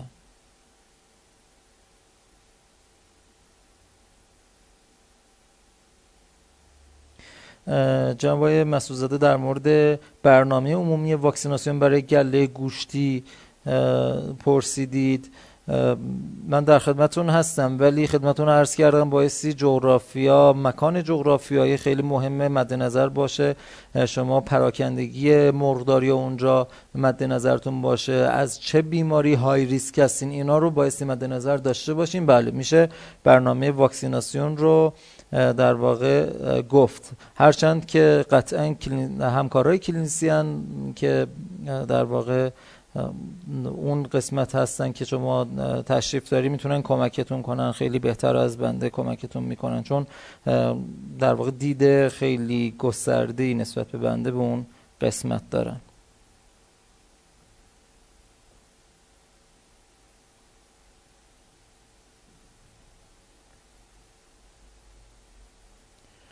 فرمودین که در یکی از استانها که استان مازندران هست جناب های حقیقی اداره کل گفتن که آنفلانزای H5 برای گله هایی که بالای پنجاه هفته هست باعث تزریق بشه. آیا تزریق ضرورتی داره یا نه؟ ببینید اینکه ضرورت داره یا نه اگر در استان خدای نکرده یک کانون گزارش بشه قطعا ضرورت داره. با توجه به شیوع بیماری به حال به نفع خودتونه. می‌دونم به حال یک سری استرس ها وارد شده به گلتون تجویز کردیم. ولی من حتما توصیه می‌کنم و به نظر من ضروری هست که واکسن زده بشه. ما حرف از واکسن آنفولانزا فوقهاد اومد. شرکت داروسازی رویان دارو در واقع حدود یک سال شدن بالاتر. دو سال هستش که از شرکت هاربین آنفولانزا فوقهاد در واقع وارد می‌کنه و تجویز می‌کنه. ما پاسخهای ایمنی خیلی خوبی از این واکسن دیدیم و در واقع با این روش واکسیناسیون و تیترهای بالایی که داده در واقع تونستیم یک سری از تلفات خیلی گسترده از ناشی از آنفلانزا فوقات رو کنترل بکنیم. فیدبک ها خیلی مثبت بوده. در هر صورت به نظرم به نفع خودتونه. احتمالش هست بله پنجاه هفته هم باشید احتمالش هست نفوذ کنه به گله و مشکل ایجاد بکنه.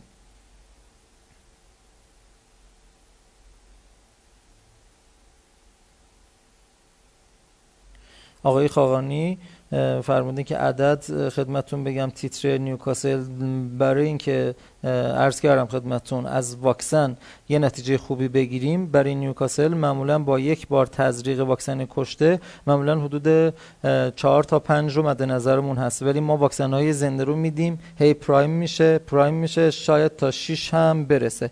بستگی به کاملا شرایط گلتون داره. اگه درگیر بشین اگر درگیر بشین عملا در واقع تیتر حتی احتمالش هست یک جایی صفر باشه یک قسمت های از بیماری یه جایی نه باشه. ولی این تیتر نه برای نیوکاسل به این معنا نیستش که شما عالی هستین. قطعا گلتون خوابیده مشکل تنفسی مشکل عصبی مشکل گوارشی احتمالا دارین و این نشونه بیماریه. ولی به طور روتین اگه بخوام بگم حدود پنج هستش که یه تیتر مناسبه. پنج تا 6 هستش که یه تیتر مناسبه برای گله گوشتی هست. برای نیوکاسل.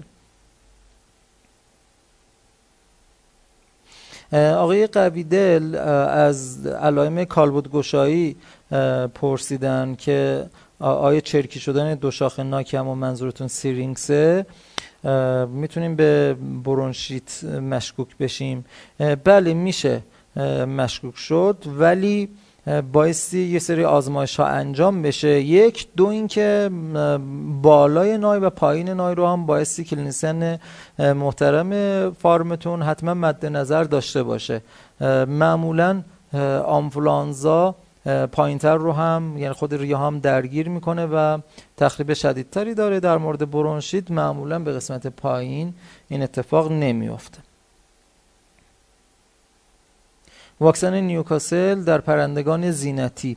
ببینید اگه قرار بر این باشه که پرنده زینتیتون توی تراس توی باغ توی یه محیط باز با گنجیش کبوتر مرغ خروس اردک قاز با اینها در ارتباط باشه بله توصیه این هست. ولی اگر داخل آپارتمان نگه دارید داخل خونه نه نیازی به واکسن نیست.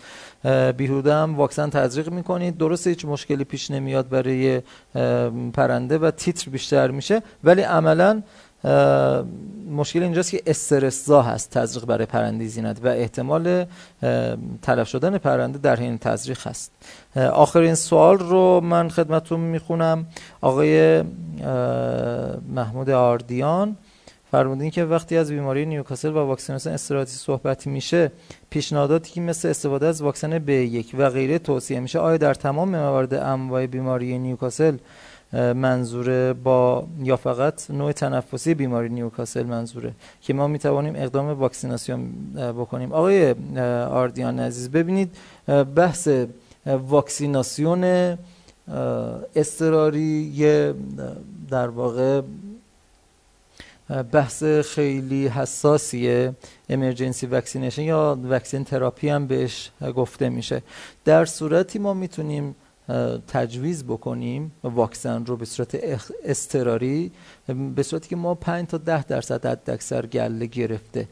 ما گله که کلش درگیر نیوکاسل بیایم یه واکسن به فرض مثال به یک بدیم خب قطعا دچار مشکل میشیم.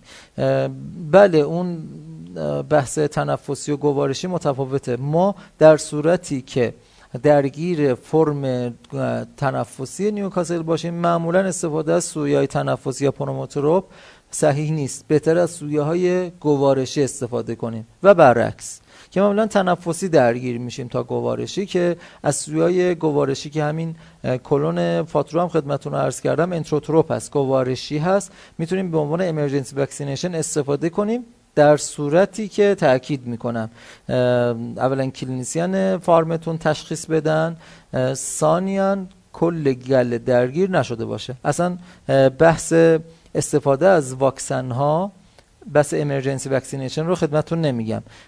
شرط استفاده از واکسن اینه که همه پرنده های سالم باید واکسینه بشن نه بیمار. در مورد emergency vaccination فرق می‌کنه برای یه سری از بیماری ها مثل آبله. و مثل نیوکاسل و موارد دیگه ای هست. در مورد نیوکاسل 5 تا 10 درصد گله درگیر شده باشن. شما می‌تونید نیوکاسل در واقع با حدت کم مثل کلونفات رو بدین و اون رسپتورها رو اشغال بکنید که ویروس به بقیه منتقل نشه. من خیلی وقتتون رو نمی‌گیرم عذرخواهی می‌کنم. طولانی شد جلسه. خیلی خوشحال شدم که همراه شما بودم. ممنونم از اینکه وقتتون رو در اختیار بنده قرار دادید. انشالله که مفید واقع بشه. انشالله تا جلسات بعدی. خدا نگهدار. متشکرم.